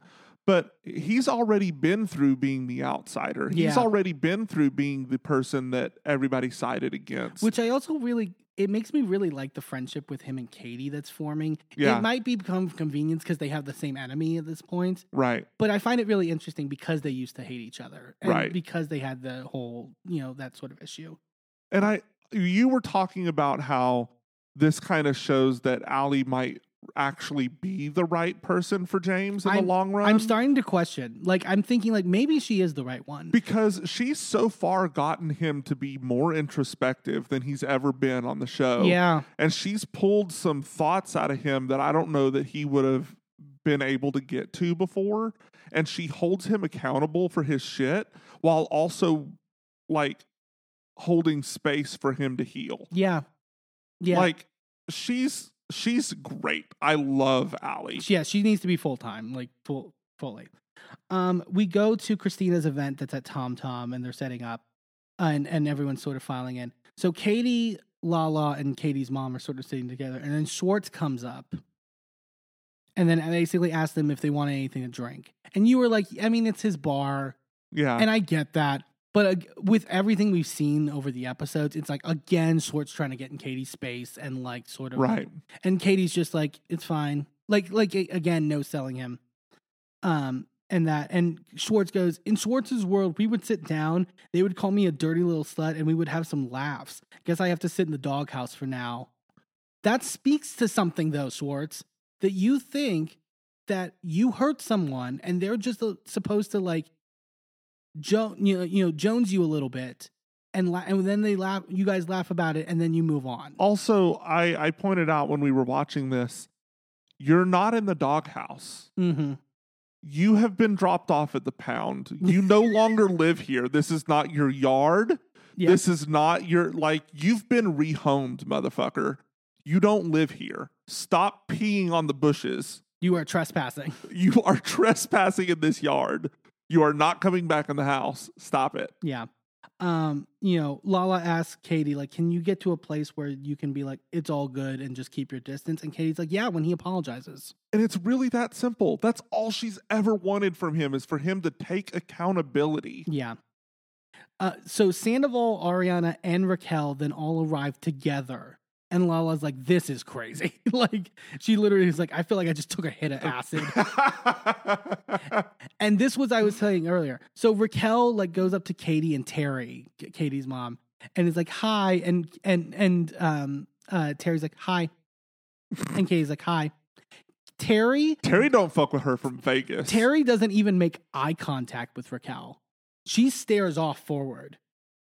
That's a good mom. Yeah. I love Terry. Terry's like, "Oh, you don't fuck with her? I don't fuck with her either." Like, like she was already upset with her back in Vegas before everything happened with Schwartz, and it was just like talk about it. yeah, But then like after the fact, after Mexico, nah, fuck you. and the fact that Katie uh, Raquel goes on allegedly after this, tr- like after the Vegas trip, to go to Scheana and them and be like, "Katie's mom was mean to me," and like, you know, they set me up. Like, shut up. Um, Lala tells them like, I used to look at Raquel as a sweet human being, but now every time I'm in the room with her, it's like she's trying to steal my st- steal my soul. It's like she's a very stupid demon. that was great. Um, so Ariana then pulls Katie aside to chat about everything. Um, and I they cut to also James and Allie like at like Christina's table with all her stuff, and James is like smelling her lip balm, but like puts it like as if he's like snorting it, like it's like almost in the nostril. it's like, dude, this is not one of those Vicks sticks. Like you don't need to shove it into your sinuses. I know, yeah. Um, Katie basically is like, you know, t- so this is what happened. Katie's like, okay, so this is basically what happened because I feel like it's getting confused and all this stuff. Like, Allie brought this to me about them dancing at the Abbey at 1 a.m. and that she thought it was weird. And I basically brought up, you know, like telling him like your how you guys operate and like, you know, Ariana's like a homebody. And Ariana's like, yeah, that's true. And, you know, the way that they operate might be unconventional outside looking from other people Right. and it and it, but it was never about sex it was never about you having like an open relationship i never and like ariana's like she said base she said that you had said that we don't have that we don't have any any rules and that as long as it doesn't embarrass me and katie's like i never said anything about rules and i never said anything about embarrassing you and uh, and ariana's like i mean i i don't know how she got that like and you know ariana's like i mean I think I'm glad we're talking about this. Like, it just feels like if you know, you know, we're getting into business. Obviously, I don't want you know you like saying negative stuff about me, and like you know, I know you have your issues with Raquel, but like Raquel is one of my closest friends, and I trust her and I trust Tom. Ugh. Well, yeah, it's uh, it's frustrating. I'm not saying Ariana needs to apologize to Katie. I think Ariana has, uh, you know, I'm sure Katie do- isn't looking for it because Right. but I'm just, uh, I, f- I'm sure Ariana watches that back and it's just like, fuck, I should have listened to Katie. And she's like, I understand your issues with Raquel, but like, it, you know, that doesn't mean I'm going to be like, who's Raquel? I don't know her. And I was someone had posted a comment about this is kind of deja vu to when Kristen and Ariana had their issues, and Kristen was mm-hmm. being very antagonistic. Right. But like Ariana basically told Scheana that on season four, I think, like, because Scheana was bringing Kristen to events Right. with them. And she's like, I would appreciate it if you either told me or like didn't do it. And Scheana's just like, but I can't, I can still be friends with somebody, you know, even though you have issues. And Ariana's like, but I feel like your issue, like my issues with her and what the issues are about should inform your position on her to where you wouldn't want to be friends with her. yeah, and that I remember you had brought that to like And you brought almost, that up at home. it's almost like Ariana's doing the same thing, sort of. but not really because Kristen was on a two year long campaign to Right. ruin their lives, as opposed to Katie going. And Like, Katie's not saying don't Katie's be friends not, with Raquel. Not saying don't be friends with Raquel. She's not saying don't bring her around. She's saying, hey, my ex husband decided to be an asshole, so I don't fuck with her. Yeah. That's it. That's the end of that. Yeah. So I feel like those are vastly different things. Sure. And Kate, and I don't think it's hypocrisy. I think No. people are quick to be like, "Oh, hypocrisy." I think it's people get put in different positions in life and don't always even think clearly to like, "Oh, wait, like you know, let me think Right. back seven years ago." Right. I'm a literally every seven years, every cell in your body is different. Yeah. So you were literally a different human being back then. Uh, I you can't expect me to be the same personality either. Like Right. I just So Kate, Katie basically is because she because Ariana says Raquel's a good friend to her, and Katie's like, I mean, I hope she's a good friend to you. You know, I just find have it hard to believe that Raquel is shitty to some people and a good friend to others. Yeah. This seems like like Katie's like this seems like a person. It's not like she did something I didn't like and I'm mad at her. This feels like a personality issue at this point. And I think she's right. Yeah. It's not a slip. This is her personality. yeah. This is who she is. She literally does not, like Katie told her this would make me sad. And she even said with her words later, I don't care about hurting Katie's feelings. And to me to explicitly say something like that over someone who doesn't hasn't done anything to you, Well, and it's also one thing if she had said to her face, you know, I don't really care if you don't like this. If I have feelings for someone, I'm going to pursue them. Period. End of story. Yeah. If she had said that, I would at least have a little bit more respect for Raquel. Right. But she didn't. She lied to Katie's face and said, I would never do that to you. I'm not going to cross that line. You can trust me. And then turn around and did it anyway. Yeah. But but Ariana and Katie luckily come to a resolution. And Katie's like, I don't believe you are in an open relationship. And Ariana's like, yes, bisexual, monogamous. Yeah. Different thing. But they come to a resolution, which I was really happy about. And like, I feel like Sandoval wasn't happy about because I feel like he wanted this. Oh, whole- yeah. Both from the he hates Katie, but also I I think he wants their sandwich shop to break up. Oh, I'm sure he does. So Raquel and James then sit- Especially now. Yeah. Raquel and James sit down to talk. And this conversation, I love that James immediately is like, Oh, it's a really cute bag. And Raquel's like, Yeah, it was a great present. You bought this for me. And James is like, Did I? to be fair, his brain was about 98% coke back then. yeah. Uh, and like Raquel's like, So I feel like I, I, I, you know, a lot happened on the beach. And James is like checking his hair in his phone, which I thought was a good power move. Like James says some stuff in this conversation that, like we said, it's it's harsh and mean at this point. But, But also, I don't even necessarily think that was this.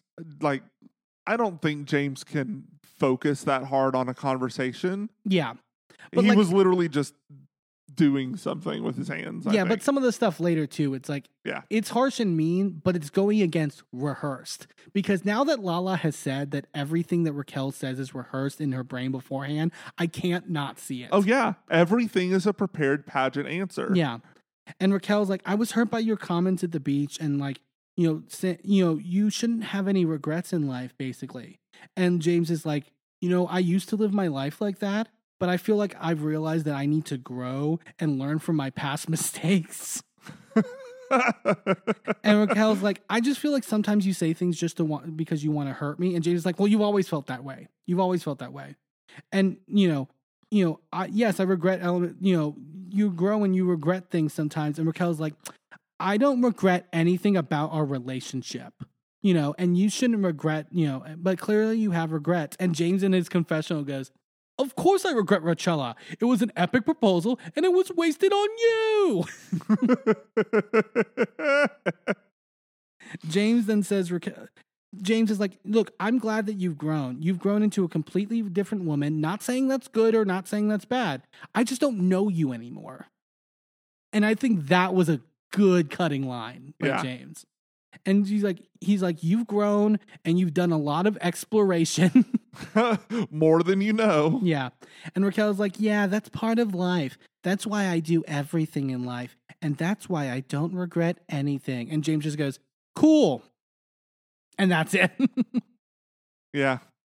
Jeez. I think someone said it like she's playing the victim to a certain extent. I'm Oh, not yeah. saying James wasn't a bad boyfriend. He clearly was. Yeah. But he after the fact, she's playing victim in this moment. Yeah. She's why are you having this conversation with James in the in the first place, by the way? Like you only want to portray James, hold James to account for the shit in his past. And yes, I you know, certain I don't think James is great, but like I see the motives now of why you're doing it. Why you're constantly having those moments with Allie where you're like, well, Yep. you'll learn eventually. It's it's like it's all setting up the like the path in which to make yourself the victim in in this whole thing. And it's like I'm not saying necessarily even in this case that you were weren't the victim in it, but it's to garner sympathy for the shit that you're doing now Right. that is fucked up. It's all part of, I guarantee you, this is all part of the Sandoval narrative. Mm-hmm. So we go to so Lala and Ariana. This is this scene. So Lala and Ariana start getting their goodie bags together for Christina's stuff, and they start talking. And Ariana's like, "Yeah, this summer's really trying to do me in." And then Ariana goes, "How have I not faked my own death and just like disappeared?" And I immediately said to you, That sounds exactly like what Sandoval said at the Howie Mandel interview. It sounds exactly like something that Ariana would actually say, and Sandoval then twisted to make it seem like she said she was going to kill herself Yeah. and leave the con- and leave the state, or and or leave Literally. the state. Because I was like, Ariana doesn't talk like that. This is how Ariana talks, Yeah. and I guarantee, I all I I can almost guarantee you that that's what Sandoval did. Yeah. So then they start talking, and Lala then brings up the barbecue. And so Lala goes, You know, Tom came up to me and was like, Ariana's really mad at me right now. And Ariana goes, You know, because he couldn't get a ride because Jason left his, his ride. And Lala and then asked, like, you know, you know, shouldn't he have just like gone though? And Ariana's like, Yeah, but I don't think he knew that he left. And Lala's like, No, he did know because I was standing right there. And immediately Ariana goes, Tom, come over here. She's like, because I'm not going to do this thing where I stand here and defend him to you. Like, I'm not going to do that. Yeah. Because I feel like she's, she is starting to, to realize that she's getting caught in the middle between Tom and everybody else. And she's like, fuck this shit. You argue for yourself. Yeah, I'm not going to argue for you. I, I'm not doing this. So Sandoval comes over and Ariana goes, So Jason said he was leaving the party and then you said, No, I'm actually going to stay. And, and Sandoval goes, What? And and he goes, No, Jason was like, Dude, I'm dipping out. So now dipping out means leaving. so just so we're clear. He goes, No, Jason was like, Dude, I'm dipping out. And Ariana goes, Right. And then you chose to stay longer. And Sandoval goes, I guess. I, I don't know. you don't know what you chose to do? And then James then comes into the frame, by the way, and starts listening Uh-huh. clearly. Because he, he walks by and then literally steps back and like tilts his ear towards the conversation. It's like, bitch, I know when you're sipping tea. You're Yeah. over there mopping this up with your little biscuit. And then Ariana goes, You know, I found out my grandma uh, had died while you were there, and you were about, uh, and you knew that about that. And then Jason said, I'm going to leave. And then you said, I'm going to stay. And then Ariana like smiles as if to be like, Really, bitch? start talking. and then Sandoval goes, Well, yeah, I kind of figured you wanted to be alone. What? ugh.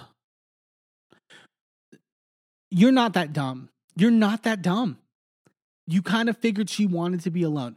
Why would any human, just in human society, when they lose a grandparent that is so close to them, like in this case, why would they want to be alone from I their mean, partner? Some people need space on their own. Fine, wonderful. Space and- but she does not have a history of that. And also- you literally you were there with her when her father died. She wanted you there with her on the anniversary of when her father died. Yeah. She wanted to be with you when Charlotte died. Why would she want to be separate from you when her grandmother died? That doesn't make sense. It's not her track record Because he doesn't listen. because he's making shit up as he goes. So, like, um, I saw She Speaks Bravo say this. Ariana has told him across the relationship over and over again what she needs and what she wants when it comes to having sex, when it comes to love, when it comes to those moments. He has told she has told him that explicitly multiple times over the years. He doesn't fucking listen. She's very good at setting boundaries. She's not so good at holding to those Sure. boundaries. Yeah, Yeah. and and she talks about that a little bit later. She's like, you know, but also like, I figured you wanted to be alone.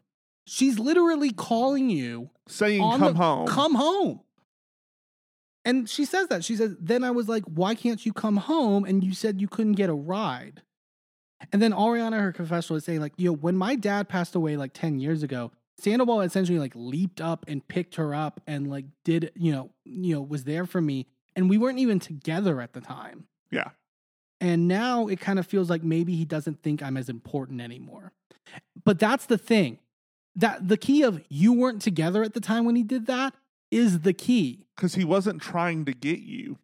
He was trying to use you to get away from Kristen. Well, yes, but like he, it's the pursuit. Right. If Raquel, if someone, God, I'm not saying, but like if someone in Raquel's had family had died at this point, he would have gotten up and packed his bags and fucking flown right to her. But give it three years and he won't give it a, a bit of mind. Yeah. Yeah, yeah, yeah. You know, and and Sandoval just is like, I should have you about like, you know, you coming home and she's like, I should have. I mean, I just figured like, I don't know. There's no like apology. There's no like, sorry, I sh- I I did the wrong thing. He I'm realizing in this moment, he's trying to be Schwartz. Yeah. You know how Schwartz just kind of goes limp when he gets caught in Mm. something? He just kind of goes get that pathetic Yeah. limp. He's trying to do that because he's seen that it works for Schwartz. But yeah. That's Mm, what he's trying to do. And it's like it does you can't wear this suit. Yeah. Schwartz can't wear this suit anymore. And then this, well, yeah. So, and this is the saddest part because then Ariana, eh, like he's Ariana's caught him. Like it's Yeah. he's floundering at this point. But Ariana is then go like Ariana then puts on her like defense mechanism essentially and is like, I mean, Lala was wondering why you didn't leave with Jason. That's why you know I'm asking. And Lala's like, I mean, I don't need to know. I'm not in a relationship with him. And Ariana is like, I mean, I was fine with what went down. I wasn't upset about it. Yeah, but you didn't know he was lying to you. Right. But like it, that's clearly like her basically being like putting in the back of her and being like I have to just like swallow it. I can't like you know be mad at him in this in this moment. And that's the I'll say it. It's the abuse of this relationship. It's And then Lala has such an amazing line. she literally stops Ariana and is like, you know, I just want you to know though, like it's okay to say I wanted you there that day. And yeah. you could t- I feel like Lala through therapy, through her stuff with Randall, through all this bad stuff can like she saw Ariana folding in that moment. Yeah. And and shrinking. Yeah. I mean, you can, it's on the screen. You she literally takes a step back. Yeah. And and good on like Lala is a, such a good friend. She, and like she's been such a good friend to Ariana. Even when she, ha- I mean, she had issues with Ariana last season, and is Yeah. still able to like stick up for her in these moments. Like she's been such a good friend to Katie with the Schwartz stuff. Well, and the the thing is, is that Lala is someone who, if she sees something that's not right and not fair, it doesn't matter who you are. Yeah, She's gonna fight for you. yeah. She's she's a woman who supports women, Yeah, like famously. famously. Um, but notice, so this whole time uh, leading up, Sandoval does the whole like, I don't know, like sort of like, yeah, I guess, whatever. As soon as Lala says the whole, it's okay for him to, for you to say, I wanted you to be there that day. Sandoval then immediately switches and goes, I couldn't he- get a fucking car. he literally you see his body language change too Yeah. like he square he was facing the table like like cheating both of them like um but like kind of standing between them Mhm. and then the second that that happens he squares his shoulders on lala and starts screaming Yeah, I couldn't get a fucking car. You know, and and like he's just like, but I couldn't get a fucking car. And Lala's like, Tom, I was standing right there with you and Jason. And and Sandoval goes, No, I know. Yeah, yeah, yeah, I know. And then Ariana goes, You said you didn't know Jason had left because you were taking a shit. yeah And Sandoval's just like, Well, and no, nothing. He has nothing. yeah because he went back into pathetic mode Yeah. And Ariana's like, you realize that you put me in a position with this where people now will think that I'm a fucking idiot. And he, and even for that, like, even that is Ariana, like, don't, is al- almost her, her saying, you don't have to apologize for not leaving, but apologize for lying to a, uh, like, crafting a story now to where you've made me kind of look stupid in this moment. And even then, he won't apologize. He Yeah. literally goes, okay, and shrugs. uh, and Ariana Ariana says like, you know, the way I am in in a relationship, I'm ride or die for Tom, but I look like an idiot when I'm Tom's number one stand and he isn't mine. right And that's yeah, and that's how the episode ends. Oh, it, it the the uh, I I'm like so infuriated at this. Like the idea, like I don't know how Sandoval at least at this moment thought that he could get away with looking squeaky clean in the season. Oh, I well, I mean, at this point, he he doesn't. I think he's trying to do damage control in the moment, Yeah, and he sees things start to unravel. But he's like, "We've only got a couple episodes. I only have to get through a couple, you know, uh, a few more days of filming, and then everything's off screen, and nobody's going to be talking like this to each other anymore, Yeah. and it's fine. We can start hiding things." And but my my thing is like he tries on like to the Howie Mandel podcast. He's like, you know, I yes, I made a mistake cheating on Raquel, but you know, my mental health, and he and he makes that the excuse or Ariana, yeah. But like he makes the mental health the excuse. How does the mental health explain the lying? How does it explain not going to the funeral? How does it explain like like the just complete manipulation at this point? How does it explain like you being a shitty person to Katie? How does it explain any of these other things? Yeah, it doesn't. It- that that's the answer. He, he's a narcissistic asshole. He's a manipulative, abusive piece of shit, and I'm so glad that everyone sees this shit now. Yeah.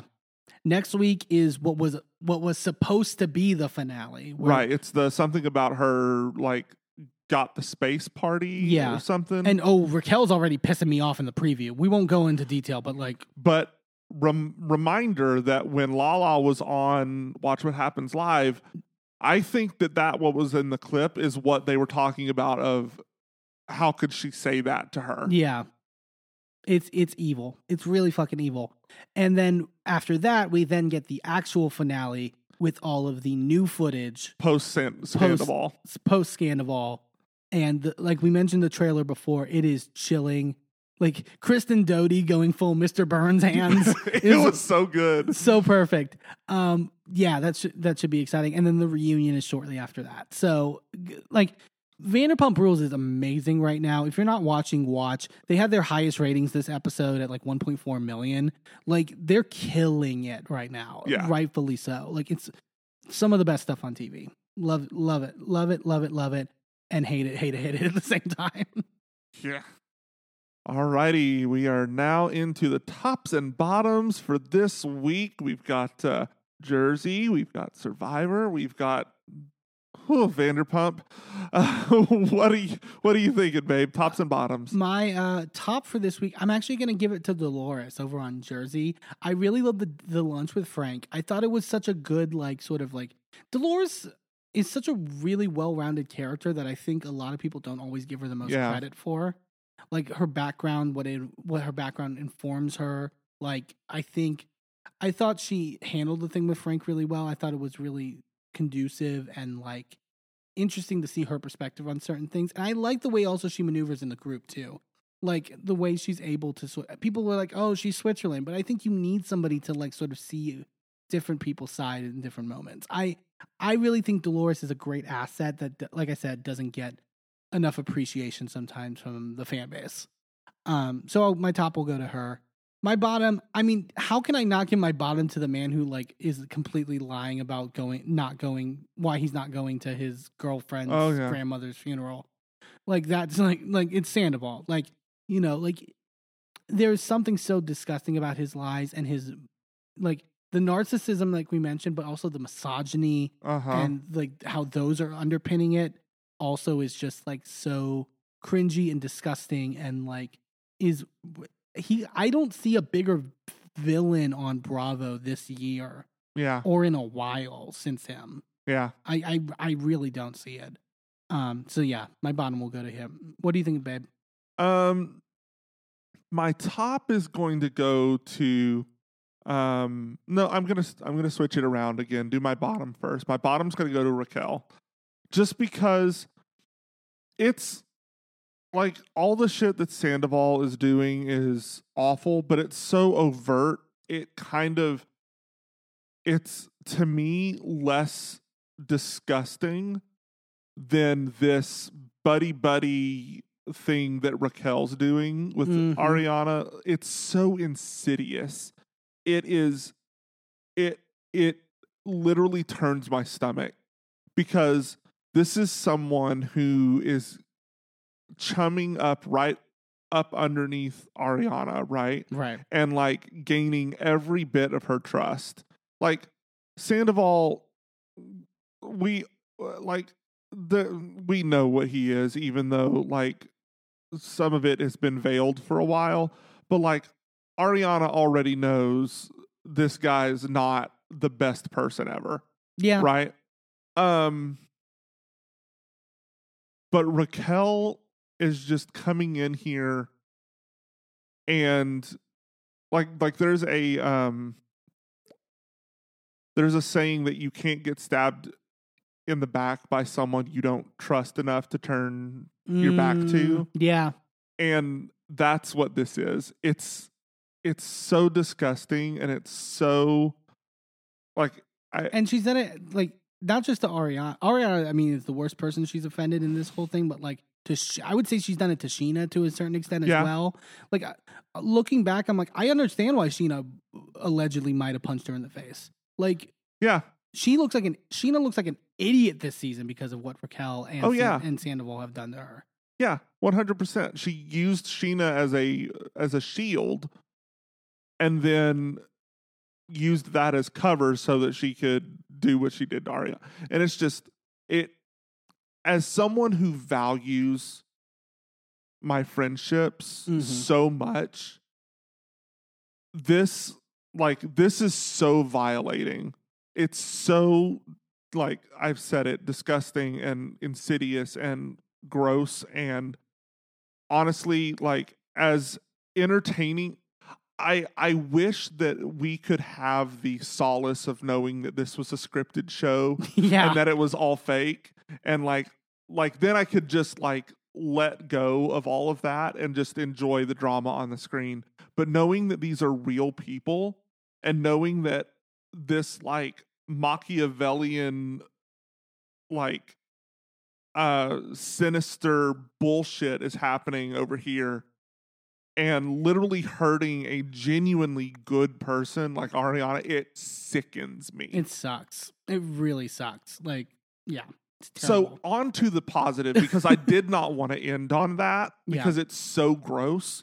Is my positive my my top for the week is Lala Oh, because yeah. she's she came in here like fucking like Inspector Gadget, uh, like uh, Sherlock Holmes, connecting all the dots. I expected her to pull out a whiteboard and start like drawing diagrams on how things connected and like with or like a cork board and the red string like what's that show that that famous or that like, Criminal Minds or something. no or like, there's like a it's like a maybe it's Arrested Development or something. Oh, where he where it's like the guy's a conspiracy theorist that he's like going crazy, but he's got like a corkboard of all this stuff and red string like Mhm. connecting the dots and all of this link. Like I almost expected like uh, a thing like that in the confessionals where we could get like all of these dots connecting things and like it's just impressive how she was able to inside of it because it's really easy from our perspective Yeah. back here behind the screen knowing everything now. knowing everything now to really pin everything together. But she's doing it in the moment with no notes, no Twitter threads to kind of pull things together. She's doing it just with her brain. Yeah. And that's that's fucking impressive. And then the way that she stood up for Ariana at Oh, yeah. Christina's party, like good on you. That bitch is a ride or die, and she is someone that anyone would be lucky to have as a friend. Fucking Lala Kent, man. Give it up to her. Hey, thanks for tuning into this episode of A Gay and His Enby. Join us next time for more of our recaps and hot takes. And be sure to subscribe and leave a review wherever you are listening. And check us out on our social media at A Gay and His Enby on all the platforms. A special shout out to Shane Ivers, who wrote Pulsar, the song we use for our theme. I'm Eamon. I'm Merlin, and, And we're, out. This show is a member of the Sorgatron Media Podcast Network. Find out more at sorgatronmedia.com.